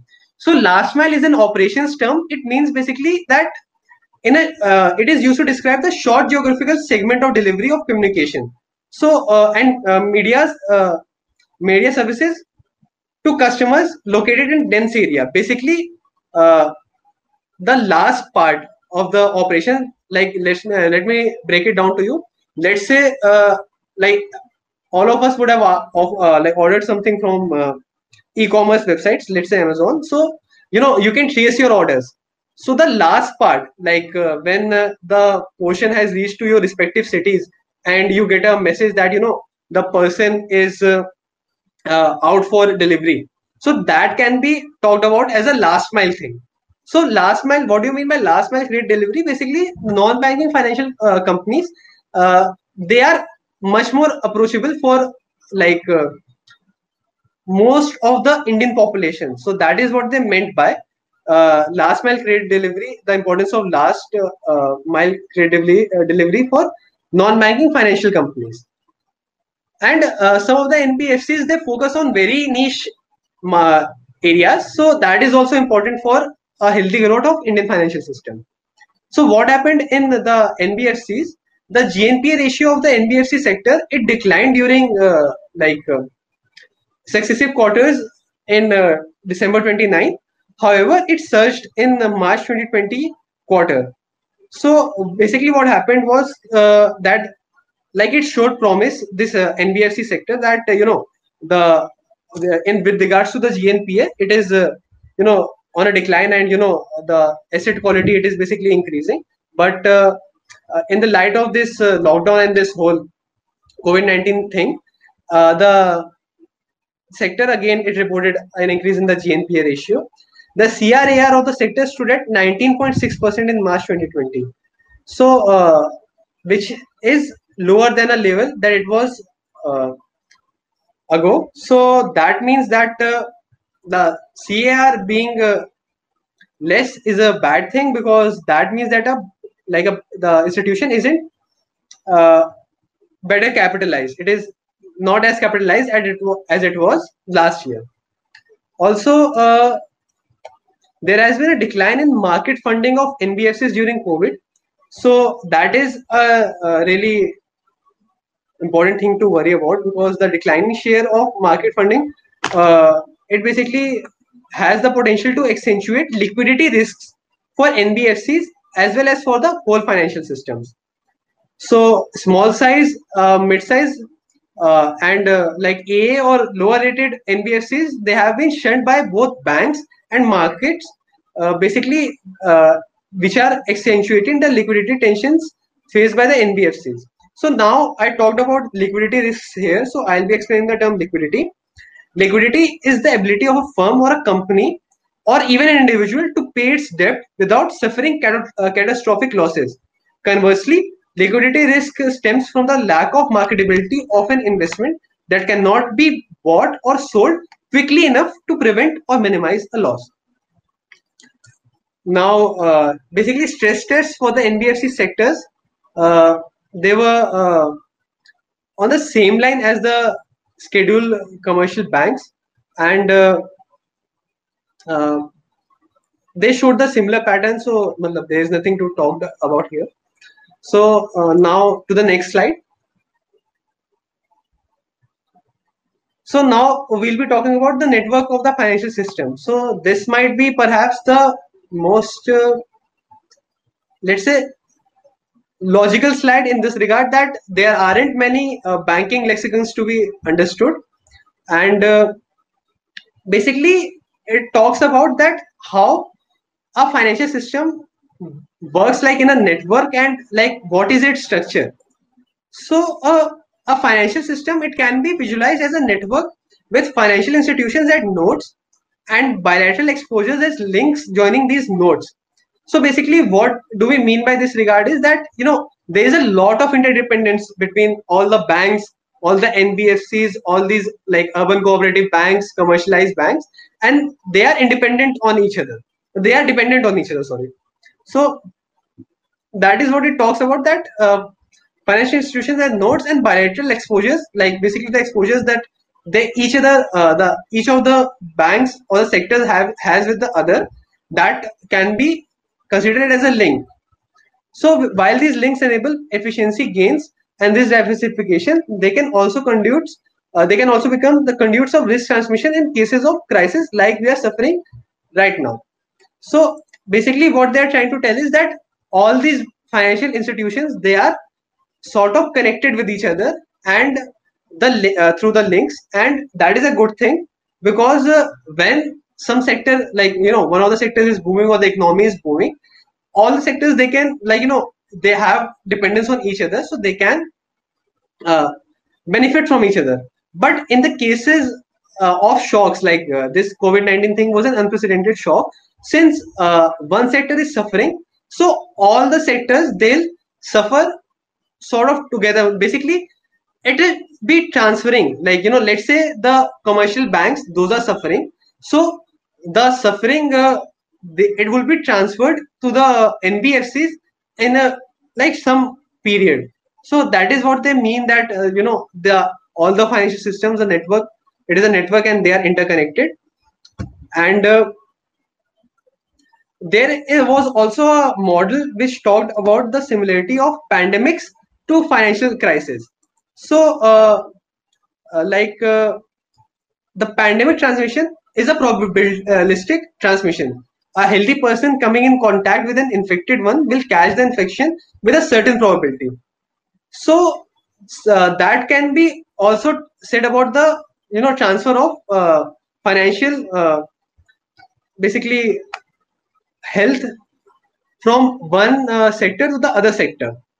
Such probabilistic conditions imply that uh, uh, basically the financial in the financial sense there's like you know uh, it, uh, it might be a case that you know like uh, since it is a probabilistic approach that you know the uh, commercial banks they don't really affect the nbfcs that can happen due to a probabilistic approach like it happens in pandemic like let's say a guy uh, which was uh, like you know uh, not uh, uh, uh, like which did not have the covid case he came into a person which had like covid-19 so there's a certain probability involved that this person would also catch covid-19 so that is what the similarity the model was trying to relate to that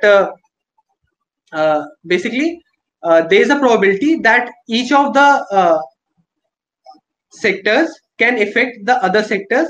It may or may not happen according to the probability, but that is uh, uh what the model was basically talking about. It also like uh, in this segment there was also a lot talked about interbank market. So the interbank market, as the name suggests, it is the market between all the banks. The size of the interbank market has been persistently declining over the last few years. So uh, private sector banks, they remain the dominant players in the interbank market, followed by the private sector banks uh, and the financial, uh, the foreign banks. As uh, at the end in March 2020, the interbank uh, market typically has a core periphery network structure. So, uh, like, how many of you guys know about like P2P structure?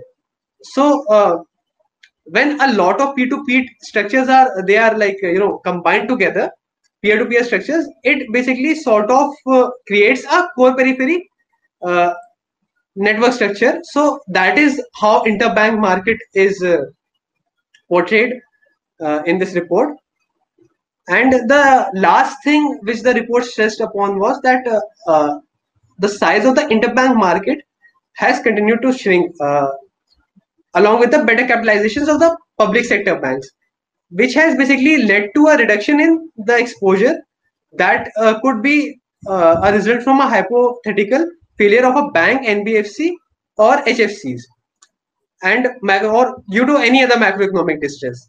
The banking system it may need to augment its capital to cater to a post-COVID-19 revival in the economy, since a shrinking mag, uh, intra, since the shrinking interbank market along with the higher capitalization uh, have moderated the interbank contagion risks for now.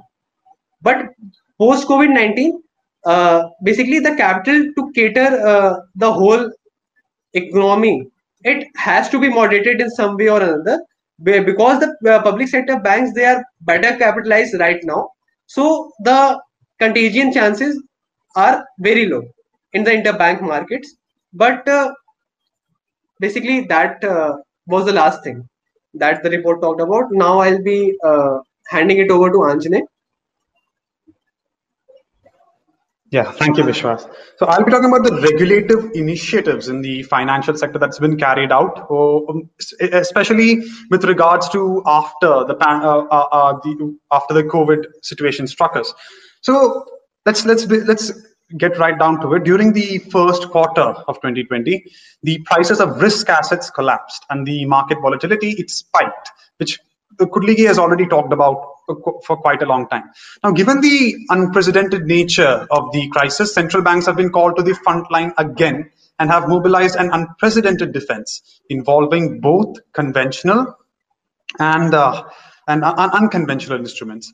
Interest rate reduction, funding liquidity and market liquidity expansion, asset purchases, credit easing, macro prudential policies, all the big, big words there, to keep the financial markets and financial intermediaries functional and to preserve global financial stability. Now, as COVID 19 exploded into a pandemic, central banks' first line of defense was to reduce policy interest rates in order to ease borrowing costs and financial stress. That's staple monetary policy. You reduce the policy, uh, you reduce the policy interest rates, so loans can be taken at uh, lesser, uh, as, at a more lenient interest rate. Right now, the central banks are uh, also provided forward guidance on the future path of policy rates indicating a highly accommodative stance, policy stance going forward. Now, while the report ex explicates on what the other central banks around the world have done in response to the prevailing crisis, I shall limit myself to the confines of India only because of the time constraints we are bound by today. There is a lot to grasp, and I hope you have pen and pencil at the ready. Now, as for domestic developments, it is noted that the decisive monetary and fiscal policy actions have stabilized investor sentiment in the short run. But there is a need for the government and all regulators to keep a continuous vigil on the financial vulnerabilities, even as efforts are focused on avoiding dislocation in financial markets. Now, Kutligi has talked about this a lot in his section. I'll talk about the initiatives from the regulators here. The government of India has on its part worked out a support package entailed, entailing a prudent mix of sovereign guarantee-based schemes, direct fiscal expenditure, and longer-term structural policy reforms. The package encompasses a comprehensive Atmanirbhar package in five tranches, covering measures to create rural employment, infrastructure, support to MSME sector, and creation of an enabling business environment. Other measures include expenditure control, such as freeze on employees' dearness allowance, as well as a relief package to support the vulnerable and disadvantaged sections of the society, both in kind, such as um, free supply of grains, for example, both in kind and in cash, such as the uh, direct benefit transfer, put together the overall package, including uh, from the RBI in forms of various liquidity measures, is in the order of 10% of GDP. Furthermore, borrowing limits of the state governments were increased from 3% to 5% of gross state domestic product. Let me talk a bit about uh, the major elements of the government of India's policy package here, as you can see on the slide. A, one, a fund of funds. A fund of funds is a pooled investment fund that invests in other types of funds. I would suggest for the reading of this, it's a very interesting concept. Now, the first uh, major element of the government of, uh, government of India's policy package is a fund of funds for infusing equity into micro, small, and medium enterprises, the MSMEs, as I think has already been talked about. The, the, the fund of funds uh, collateral-free loans for standard MSMEs, provision of subordinate debt of uh, to those MSMEs which are classified as stressed or NPA now, the second major element, employee provident uh, funds support to eligible establishments by mean of payment of employer and employee EPF contributions till August 2020. Now, employee provident funds are, um, they're basically, um, um, I'll explain this in a while. The let me let me go on to the next major element of the government of India's policy package, special liquidity scheme for NBFCs, HFCs, and M, uh, MIF, uh, MFIs, or which are micro uh, finance institutions, and HFCs, which are housing finance corporations. So special liquidity scheme for NBFCs, HFCs, MFIs, and partial credit guarantee schemes 2.0 uh, for NBFCs, HFIs, and MFIs to inject liquidity the, the, there's also been tax deduct there's there has also been tax deducted at source and tax collected at source. The, the, these have been reduced by 25% of the existing rates for the remaining period of 2020 2021 additional refinance support for crop loan requirements of rural cooperative banks and RR, uh, and through the National Bank for Agricultural and Rural Development, or NABARD, which have been talked about in the news quite recently. Concessional credit via Kisan Credit Card or PM Kisan, uh, Kisan beneficiaries, animal husbandry and fisher dependent persons to inject additional liquidity. Now, concessional loans are loans that are extended on terms substantially more generous than market loans. The, con uh, the concessionality is achieved through either um, rates below those available in the market or by uh, extensions of grace periods or a combination of these. The uh, concessional loans typically have long grace periods. Now, another major element, in, interest subvention of 2% on Mudra Shishu loans, that is the invest, uh, the interest is paid for by the government of 2%.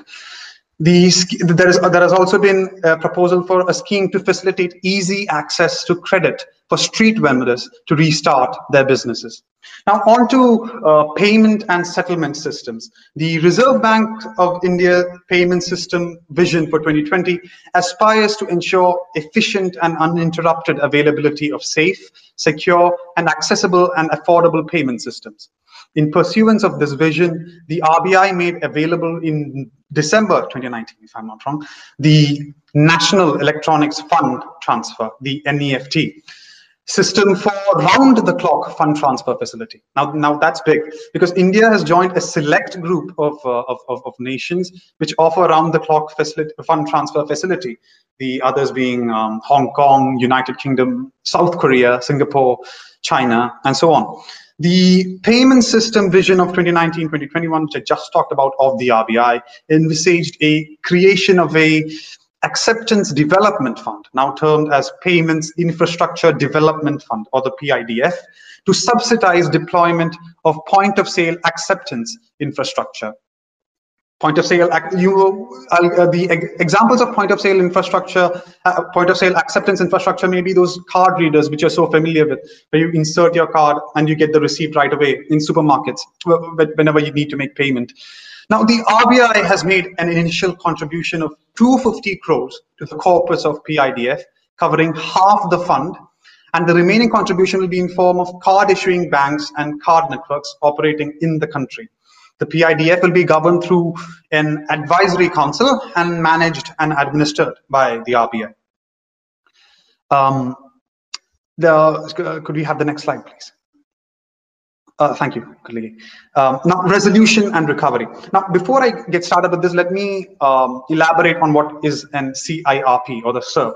Now, a CIRP is an abbreviation for Corporate Insolvency Resolution Process. It is a it's a reco recovery uh, mechanism for creditors, as in when a, a certain uh, credit, uh, credit agreement goes bust or the, the go it, it isn't uh, the the um, the borrower can't uh, defaults on their credit payments sort of if a corporate becomes insolvent a financial creditor an operational creditor or the corporate entity itself may initiate uh, this CIRP.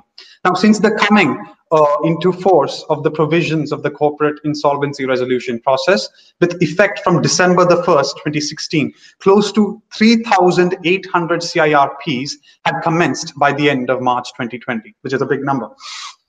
It's a good number. Now, now uh, on to the non-banking financial companies. Could, uh, Vishwas has already talked about this uh, a lot, uh, so I, I, will be touching on very briefly uh, on this topic. The report noted that NBFCs complement banks in extending credit in the economy, and they're a vital cog in the wheel for extending last mile credit needs.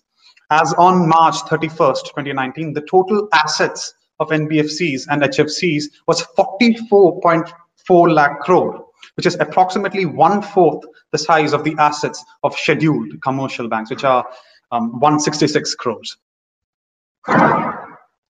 Now, mutual funds.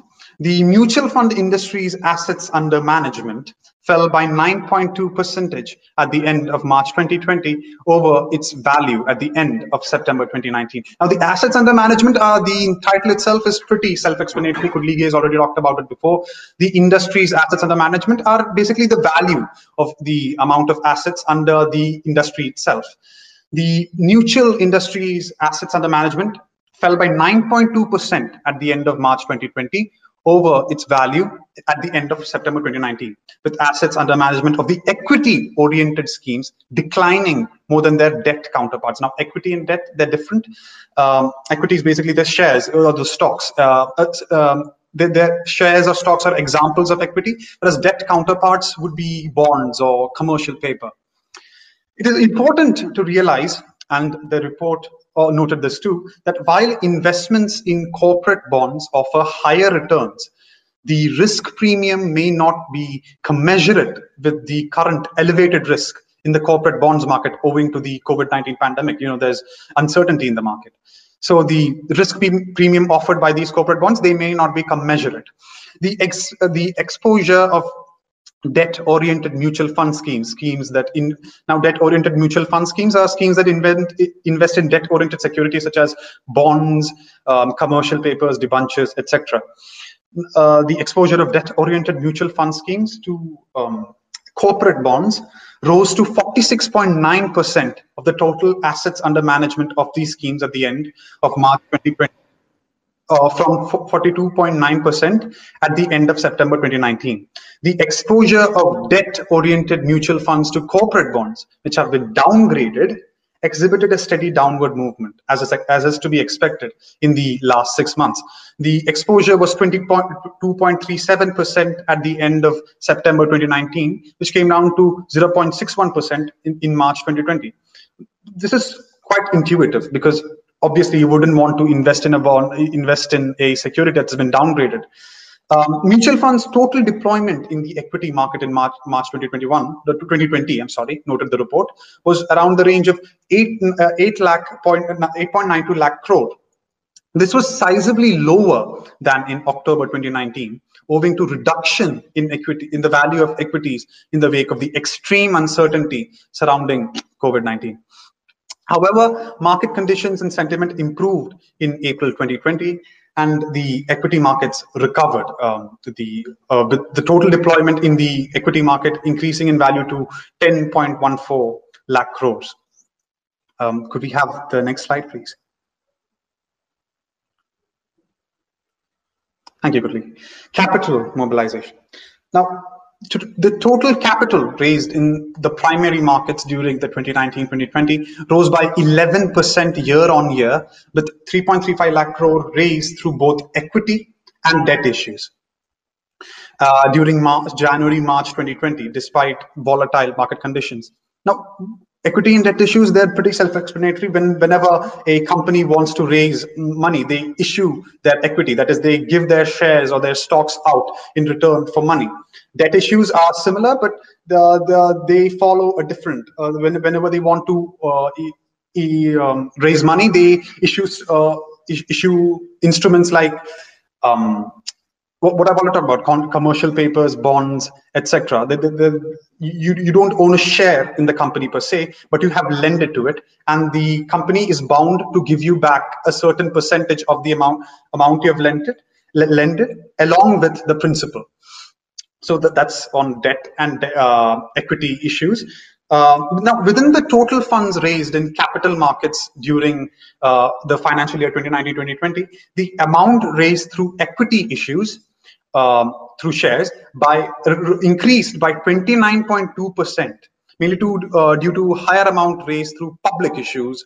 Public issues are when all uh, when when shares are allowed for the public to buy, as in the company. Oh, it's also it's done through a way called ways like initial public offering, for example, wherein the uh, the public are encouraged to invest in their shares, uh, bid up their shares and buy uh, uh, a stake in the company.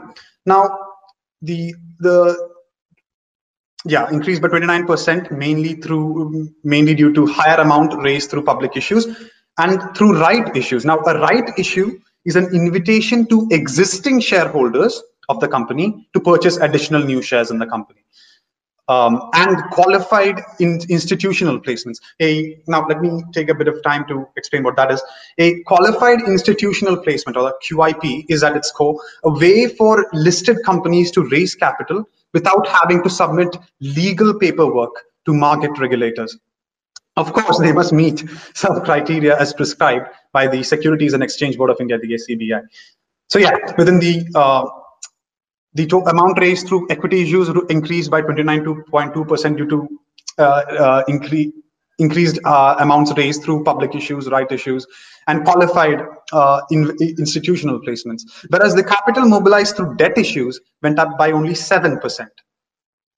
During the year, um, 14.98 uh, 14,984 14, uh, crore was raised through public issues in the private in the bonds market. Uh, 6.75 lakh crore uh, was raised through private placements of corporate bonds. Now, a private placement is a sale of stock shares or bonds to pre-selected investors and institutions rather than on the open market. Now, if it was on the open market, that would be a public issue, which I've already talked about. The major issuers were body corporates and NBFCs, accounting for nearly 55% of the total issuances during the year. Um, the commodity derivatives market. Now, the report stated that the COVID-19 uh, is expected to drive down commodity prices in 2020, with the energy prices being the most impacted so far. Crude oil prices have touched, uh, have already touched a historic low in April 2020, with April crude oil futures settling at negative levels one day before the expiry. Um, yeah, so the global base metal prices have also fallen, albeit by a lesser magnitude than the oil prices, mind you, pulled down by the prolonged slump in glo global manufacturing demand. Now, Kudligi has already talked about this before. The slowdown in economic activity, particularly in China, and shutting down of mines and refineries across the world disrupted metal supply chains in the first quarter of 2020. Global uncertainties and safe haven flows drove gold prices higher in 2020 with some correction in March.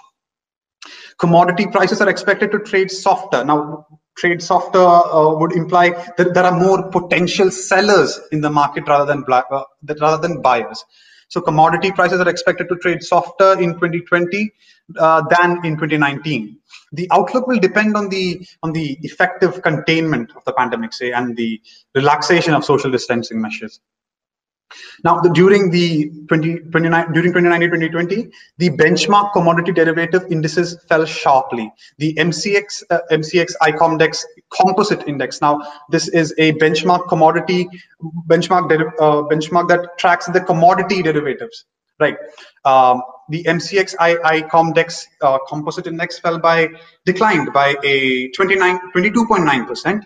The ICOMDEX crude oil and ICOMDEX metal, base metal indices declined by 63.3% and 16.0%. These are this is not a good sign. At the at uh, NCDEX, which, which uh, the NCDEX is a leading exchange in agri agriculture derivatives. Uh, what the Sensex is for corporates, NCDEX is for agricultural derivatives. Now, for, at the NCDEX, however, the average uh, daily turnover witnessed a fall from let me explain what a, turnover is. In the case of the in the case of investment markets a turnover is the value of the securities bought or sold on the exchange. Right.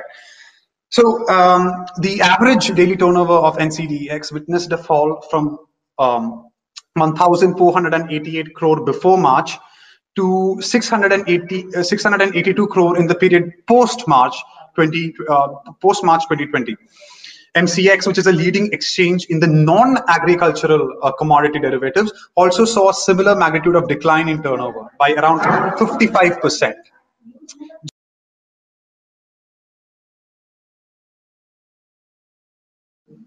I'm, I'm sorry for the delay. Um, yeah, insurance. Uh, the COVID-19's impact, uh, the COVID-19 situation's impact on the insurance sector may take the form of a potential increase in life and health insurance claims, the report noted. Concerns about solvency of insurers due to market volatility, asset liability mismatches, and depressed premium collections and revenues may also uh, hit the insurance industry.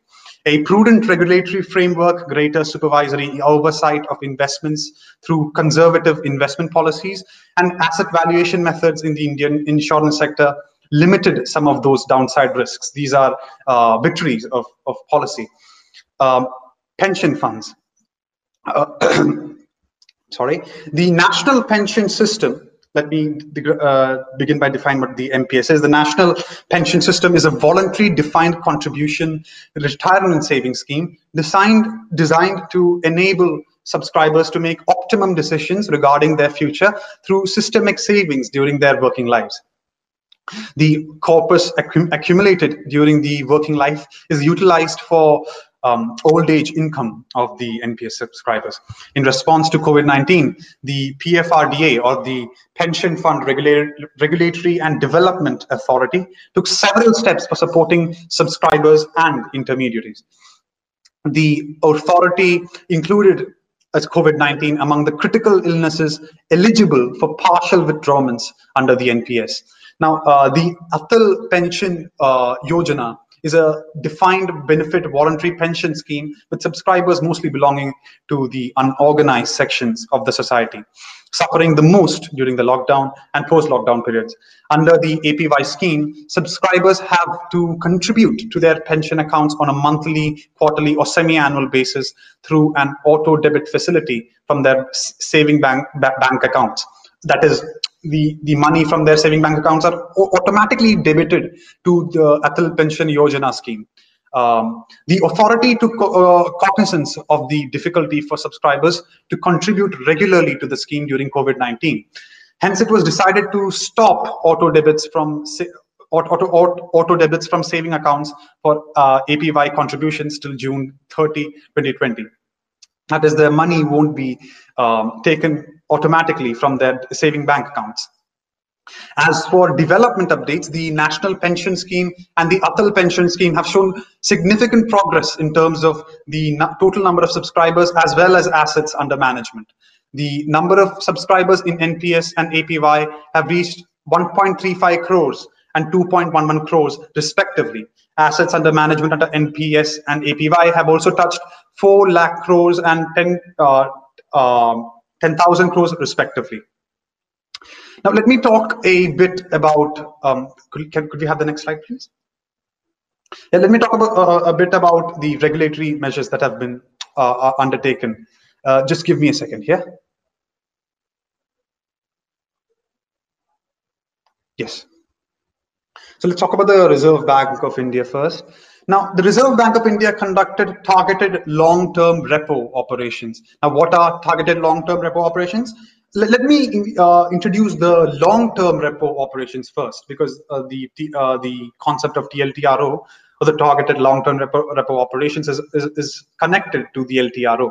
Now, the long-term repo operations or the LTRO is a tool which allows banks to borrow funds from the Reserve Bank of India for a tenure up to one year to three years at the policy repo rate against government securities with similar or higher uh, or higher tenure as collateral.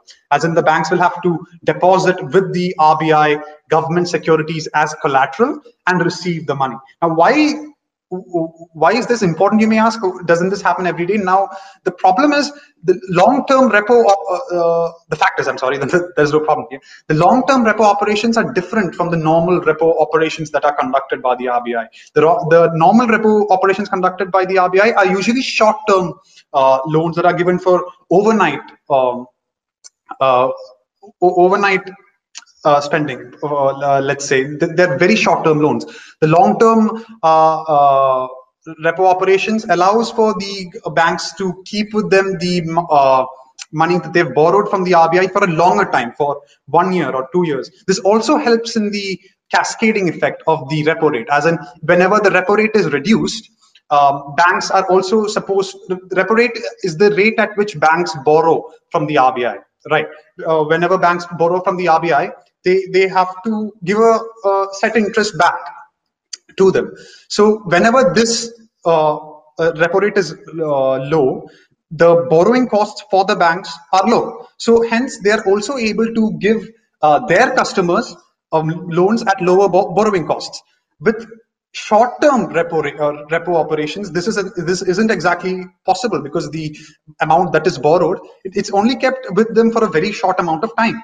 But with the LTRO, now the banks have a opportunity to extend that the benefits that they get from the long-term repo rate to the customers, which is which impacts the common man whenever they try to borrow money from the bank. So that's a brief primer on what the repo rate is, what the LTRO is. I hope you guys understood that.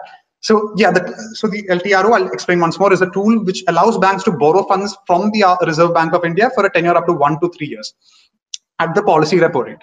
The targeted uh, LTRO, it is the same as LTR uh, as uh, LTRO with a difference that the money borrowed by the banks under this scheme has to be deployed in investment grade corporate bonds, um, um, uh, commercial papers, or, or non-convertible debentures. This it means that this LTRO must be targeted towards investment grade corporate bonds, commercial paper, and non-convertible debentures. Hence the name targeted LTRO.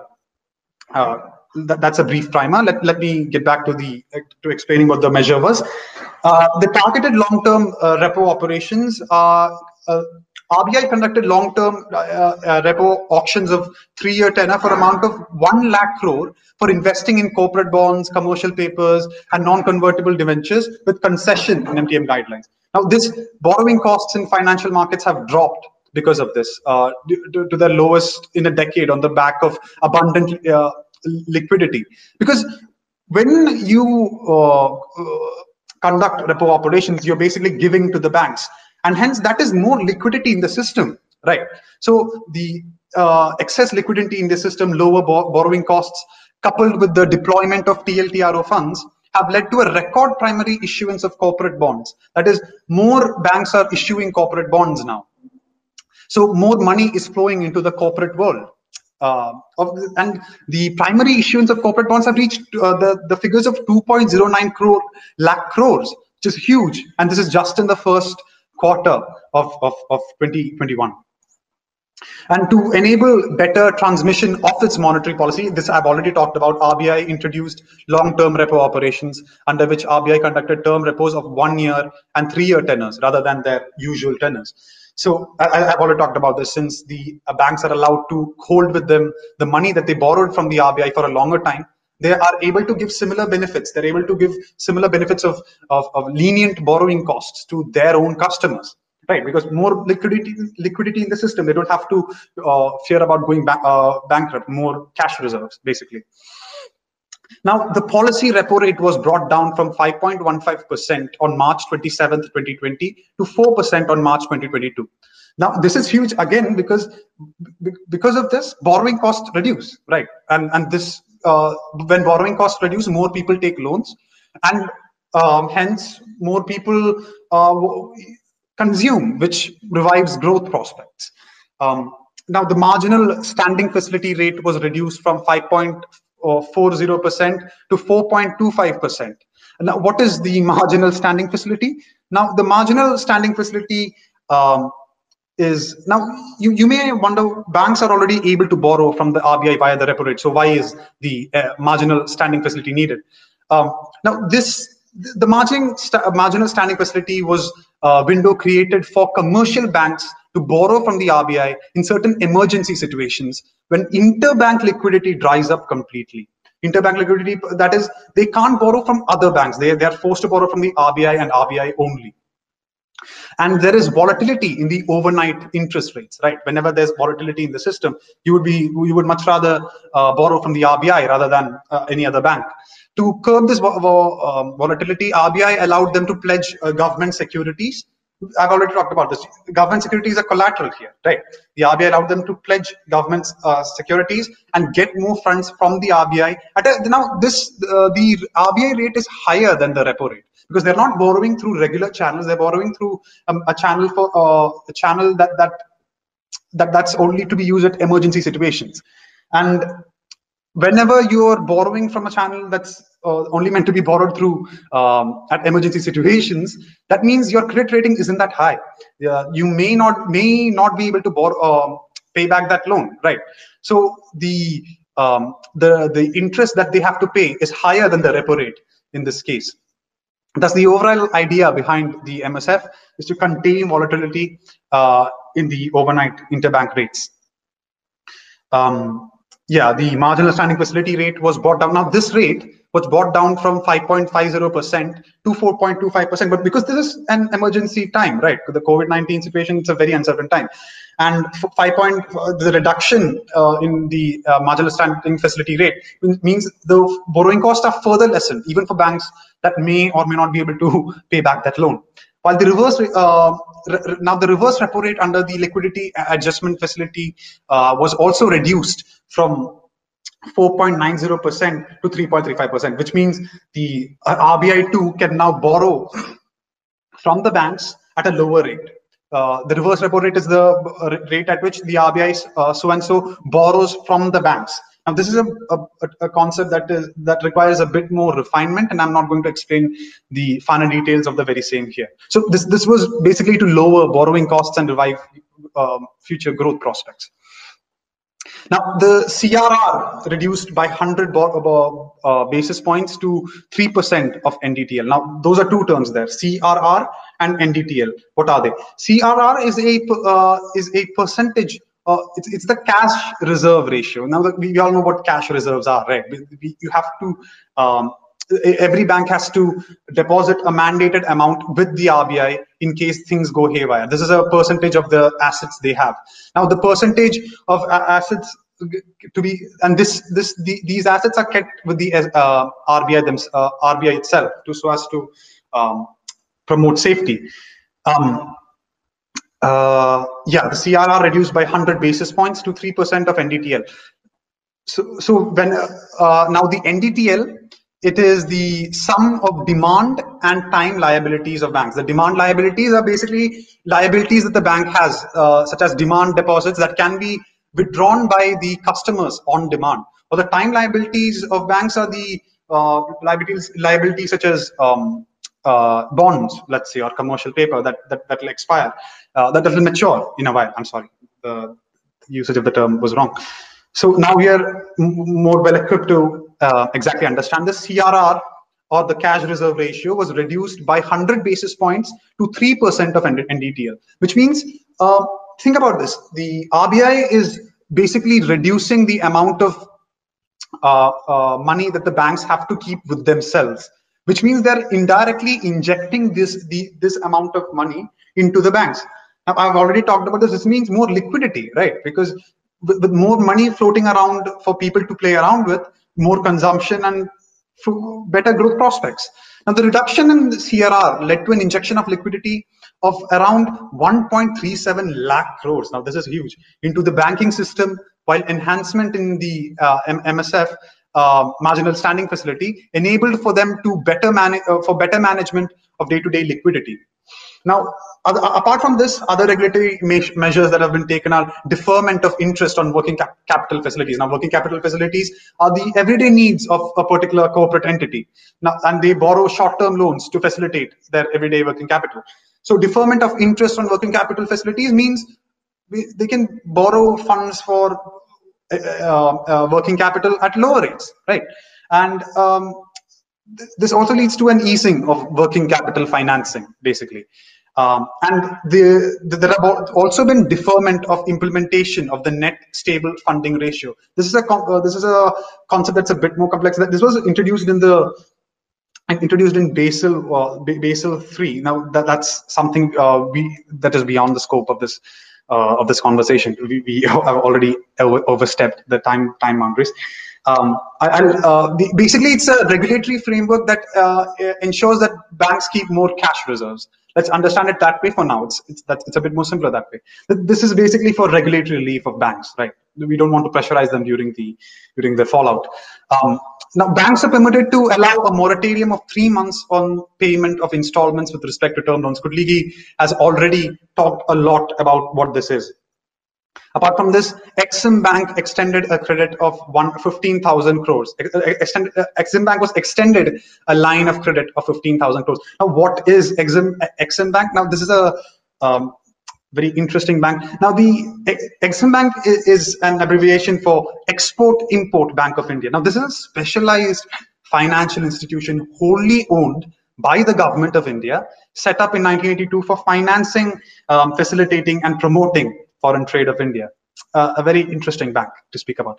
Um, now they were extended a line of, of 15,000 crore, which means they, they, are, they are now, a line of credit is a very uh, interesting concept, really, because we know about it very well, but we don't exactly um, uh, think about it a, a, lot. A line of credit, you have credit cards, right? Those are lines of credit. A line of credit is basically um, a, a credit facility that is extended to a borrower, wherein um, they, are extended money up till a maximum uh, maximum threshold. Say if uh, 15 crores uh, uh um, would be let's say they, they're extended a line of 15 of uh, of you're extended a line of 100 rupees right? Uh, that means you're able you are able to borrow from the bank until a range of 100 rupees. But if you exceed that amount the line of credit no, no longer holds.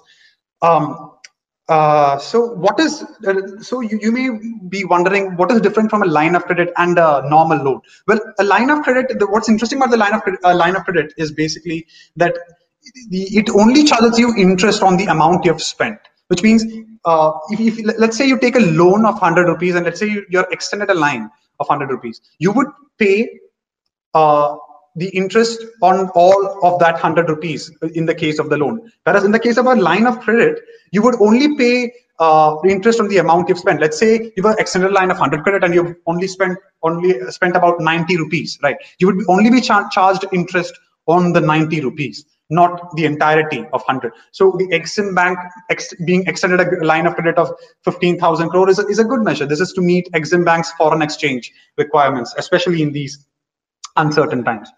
Um, yeah. Now, the, uh, that's it for the RBI, I believe. Uh, no, no, no. There, there's one more important thing uh, that we, we still haven't covered. Uh, now, let, let, me introduce what a consolidated sinking fund is, right, before I get with this. Uh, this is a very interesting point. The, a consolidated sinking fund is a sinking fund wherein an entity deposits fixed amount at regular intervals right, uh, uh, um, at regular intervals. So for all the states have been recommended by the RBI to, uh, by the Finance Commission, by the 12th, if I'm not wrong, to um, have a consolidated sinking, uh, sinking fund, which they can later borrow from. Uh, now, th this consolidated sinking fund, of course, uh, has to be is, is kept with the RBI so as to not uh, so, so, as to not have arbitrary use of this fund. It, it, it has to be heavily regulated. So the reg rules regard uh, governing withdrawal from the consolidated uh, consolidating consolidating sorry consolidated sinking fund for states have been eased to meet redem redemption of market borrowings. Basically, uh, now the, the, states can borrow from this consolidated sinking sinking fund and have uh, and, and meet their market borrowing requirements. Now, uh, I have not gone over the measures taken by the Securities and Exchange Board of India because they're a bit complex and would extend the uh, amount of time that we have already breached upon. Uh, we will have a conversation about this perhaps after this this video call, perhaps uh, an informal discussion. But for now, I have um, not paid much attention to it because it, the the concepts that I have to explain in that part are a bit complex, and well, we've already uh, um, overshot our time limit per se. The yes, let me talk about the uh, about what the Insurance Regulatory and Development Authority of India, that is the IRDAI, have done. The IRDAI, uh, the IRDAI have issued two circulars and one press release as the lockdown was unfolding. The uh, it the in, these uh, uh, circulars and press releases, they clarified that subject to policy clarification that subject to policy terms and conditions, the health insurance policies cover hospitalization due to COVID-19. This is a very good step because now all health insurance uh, uh, policies must include COVID-19 uh, uh, as uh, a co cover should be met out to the um, all ins health insurance claims made on the name of COVID-19. Um, the another thing this the circulars noted was the extension of grace period by 30 days for life insurance premiums payable in March 2020. This was later extended to premiums payable in March 2020. Now, what are uh, premiums? Basically, whenever you take a insurance, you have to pay a certain amount at, reg at regular intervals so that the um, insurance is, is validated, uh, is uh, given to you.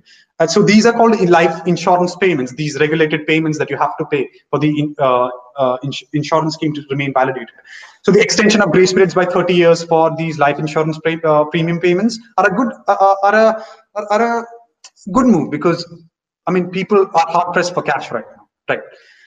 Now the the the circular also simplified quick claim settlements procedures for COVID-19 related cases and daily monitoring of life insurance claim settlements due to COVID-19. They've basically increased the vigilance surrounding COVID-19 claims so that they can be meted out as fast as possible. Um, utilization of digital and alternative modes for premium payments and various other services during the lockdown have also been proposed. It is a good thing because uh, due to so um, the lockdowns, you can't exactly pay in uh, uh, pay money upfront. So this is a very good um, the uh, measure that way. These were basically for mitigating the effects of COVID-19 pandemic on the insurance sector. The Pension Fund Regulatory Development Authority, I've already talked about what they have done. Let me just briefly sum up what they have done. Uh, given the COVID-19 induced disruptions and the ensuing um, uh, work from home norms uh, of employees, uh, work from home norms of employees and the corporates, the employees were allowed to authorize NPS subscription uh, subscription registration forms. What are NPS subscription uh, subscriber registration forms? They basically for uh, they're basically forms for registering in the NPS, which I've already um, uh, explicated on before, right? Uh, national pensions uh, pension system. so th these um, forms were allowed to be authorized by the employees through the through email rather than physical mode with certain conditions which is again, uh, as I've already talked about, a good move because um, with the lockdown conditions, it's it's not exactly viable to, for a physical mode of uh, of authorization. The Insolvency Board and uh, the Insolvency and Bankruptcy Board of India, in the wake of the COVID-19 uh, outbreak, I'm sorry, um, in, in the wake of the COVID-19 outbreak, the Supreme Court ordered that the period of limitation in all proceedings shall stand extended uh, still further. So what is the limitation in all uh, limitation period of limitation in this case? Um, a maximum period set by a statute um, within a within, within which a, a legal action can be brought or rightly enforced is a period of limitation. A statute may prohibit, for example, any individual or legal entity from bringing in an action for breach of contract for more than one year after the breach occurred, for example. Um, yeah, so the limitation period has been extended till further till further orders. Now, the, the, this is because the Supreme Court has taken suo motu cognizance of the challenge faced by the uh, country on account of COVID-19 and the resulting difficulties that litigants are facing in filing their petitions, applications, suits, appeals, and all the other proceedings within the period of limitation, right? Now, the Ministry of Corporate Affairs increased the threshold amount of default required to initiate an insolvency period or insolvency proceeding from 1 lakh crore to 1 crore I'm sorry, uh, from 1 lakh to 1 crore to prevent MSMEs from being pushed into insolvency, especially in the wake of the COVID-19 outbreak. Now, how is this? Uh, this is pretty self-explanatory, really, because when you increase the insolvency threshold, um, you're basically saving a lot of companies from being deemed insolvent, right? Increasing the threshold to prevent MSMEs from being pushed into insolvency, basically, especially in the wake of the outbreak of the COVID-19 pandemic. The, IBB, uh, the IBBI amended the IBBI regulations 2016 and IBBI regulations 26. Uh, I'm sorry, the IBBI amended the IBBI regulations 2016.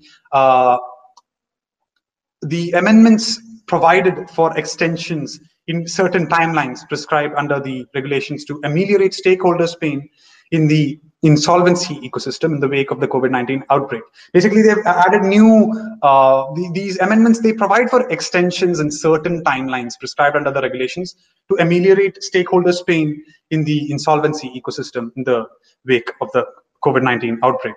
So that's that's it. I'm, I'm sorry if I bored you. Uh, let me just conclude everything what I've just said. Overall, policy author authorities have been responding to the COVID-19 pandemic across monetary, liquidity, fiscal, and financial regulatory domains to keep the financial system functional and well-oiled on one hand, and businesses and households viable and solvent on the other hand. However, the challenges that still remain are um, pandemic proofing in large challenges still remain in pandemic proofing large sections of the society, especially those that tend to get excluded in formal uh, financial intermediation. Uh, challenges still remain in unwinding the stimulus and support packages in a calibrated manner without disrupting the markets, and challenges still remain in re-establishing prudential norms in their pre-pandemic stance. So that's it. Um, we are open to questions if you have any. I hope I have not bored you. Okay, uh, thank you, Saurabh, Vishwas, and Anjane. You did a great job. Uh, and now we will move on to the present. Uh, we will move on to the questions. So, have there been past instances instances too, wherein uh, the capital markets and the national economy have been in dissonance? Is there an opportunity to learn from them? All right. Uh, so I don't know if there's a specific example, but a key example for that acts as warning was 1929 Great Depression. In between, there was a time when the stock market re- started rebounding slightly, and everyone thought the worst of the crisis behind us. However, then the stock market crashed almost by 80%. So the key learning that we get from this is we need to be careful. One, and the government need to continue the fiscal packages and the expansionary stance that we're taking. We should not uh, start to contract too soon and the government should start keep uh, giving money and keep pushing the economy for uh, forward as long as possible. Because it's better to go an extra mile than to be even 10 meters short. Uh, next question please.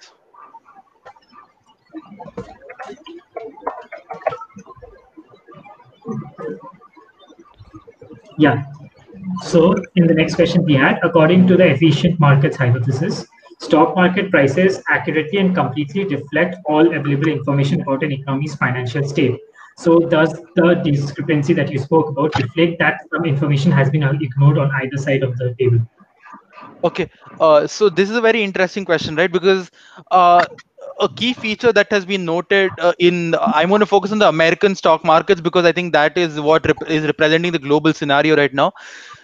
A few group of stocks are what are driving the stock market. So since the fang that is f a a n g the technology stocks and some other like netflix and one two more companies have done very well together they pushed the stock market forward. So that is why the, the companies in stock market driving it do not represent the stock market itself. Second the stock market also does not represent the whole economy right? Because COVID 19 has more disproportionately affected small business owners, shop owners, barbers, whereas stock market is more affecting the top market, the bigger companies. And therefore, I believe that this hypothesis, while maybe true in some scenario, in this scenario is definitely not true because the representative population of the stock market, the companies in the stock market and the economy are very, very different. Okay. So next question, are the big, big bank PEs price to equity ratios justified given their relatively high exposure to NPAs? Uh, Anjane or Vishwas, uh, would you like to take this question? Sorry? Uh, would you guys like to take this take this question? Uh, I do not. Uh, I, I do not believe I have enough uh, qualifications to answer this. I'm sorry. Uh, can we answer this at the end? I think we'll we'll discuss with the other speakers and we'll come back to the question at the end. Hmm. So in the second slide of the presentation, you mentioned that if there, there has been a drop in risk appetite or the entire market as a whole has become more risk averse, doesn't that go intuitively go against the constant bull run that the markets around the world are currently experiencing? Okay, two reasons. This is a very good question. I i have researched on this question. First the reason that the stock market is going on a bull run is because the stock market is forward looking. Before the covid-19 struck the worst situation came the market had fallen two, two months ago. Now since while the situation is still bad in the economy the stock market is already rising. That is because they expect what will happen in the future. Since the stock market is expecting that in the future the situation will improve that's why the stock market is going up second even though banks have become risk averse the capital flows to the stock markets have not stopped. Why am i saying this? Because as and this is a little um, logical it is not a technical answer but a logical answer because sports have stopped because horse riding has stopped and places where people have bet have stopped. People have tried to bet in the stock market. More and more money is going to the stock market. For example robinhood which is an app for the normal man to invest in the stock market in the us has seen an unprecedented rise in the number of users. So therefore even though banks are not providing the capital the normal everyday man has stepped into the market and he's providing the capital. So that is why the stock market is in the bull run. One it's forward looking. Second even though banks are not providing the capital someone else is providing the capital Okay. So uh, next one is what has been the impact on profitability ratios on banks in the current period? Are they as bad as other other indicators of banks' financial health of the general banking sector's financial health? Okay, so yeah, uh, I'll take this one. So uh, yeah, like they are as bad as the like other uh, indicators of the financial institution, and they have other profitability ratio. There has been a like a huge drop off like since the like if we'll uh, plot the last 10 years so we can see the drop off. Like even in the like financial crisis of 2008 the drop uh, the, drop, uh, the drop off in percentage percentages wasn't uh, this much as it is in this unprecedented shock of uh, covid-19 okay and the last question to with regards to what Anjane mentioned. So you mentioned that the commodities trade when trade softer he defined softer trade as there'll be more buyers than sellers in the market, right? Uh, I would like to make a correction there. I stated that there'll be more sellers in the market rather than buyers. Fine. Then this question is rendered null and void because the question was built on the assumption that there are more buyers and sellers in the market. Cool. So that brings us to an end of this particular presentation on RBI's financial stability. Uh, we thank all the attendees for sticking with us till the very end in this two hour, 22 minute presentation. And thanks for all the one people who are viewing this later on on YouTube or whatever platform we have posted it on.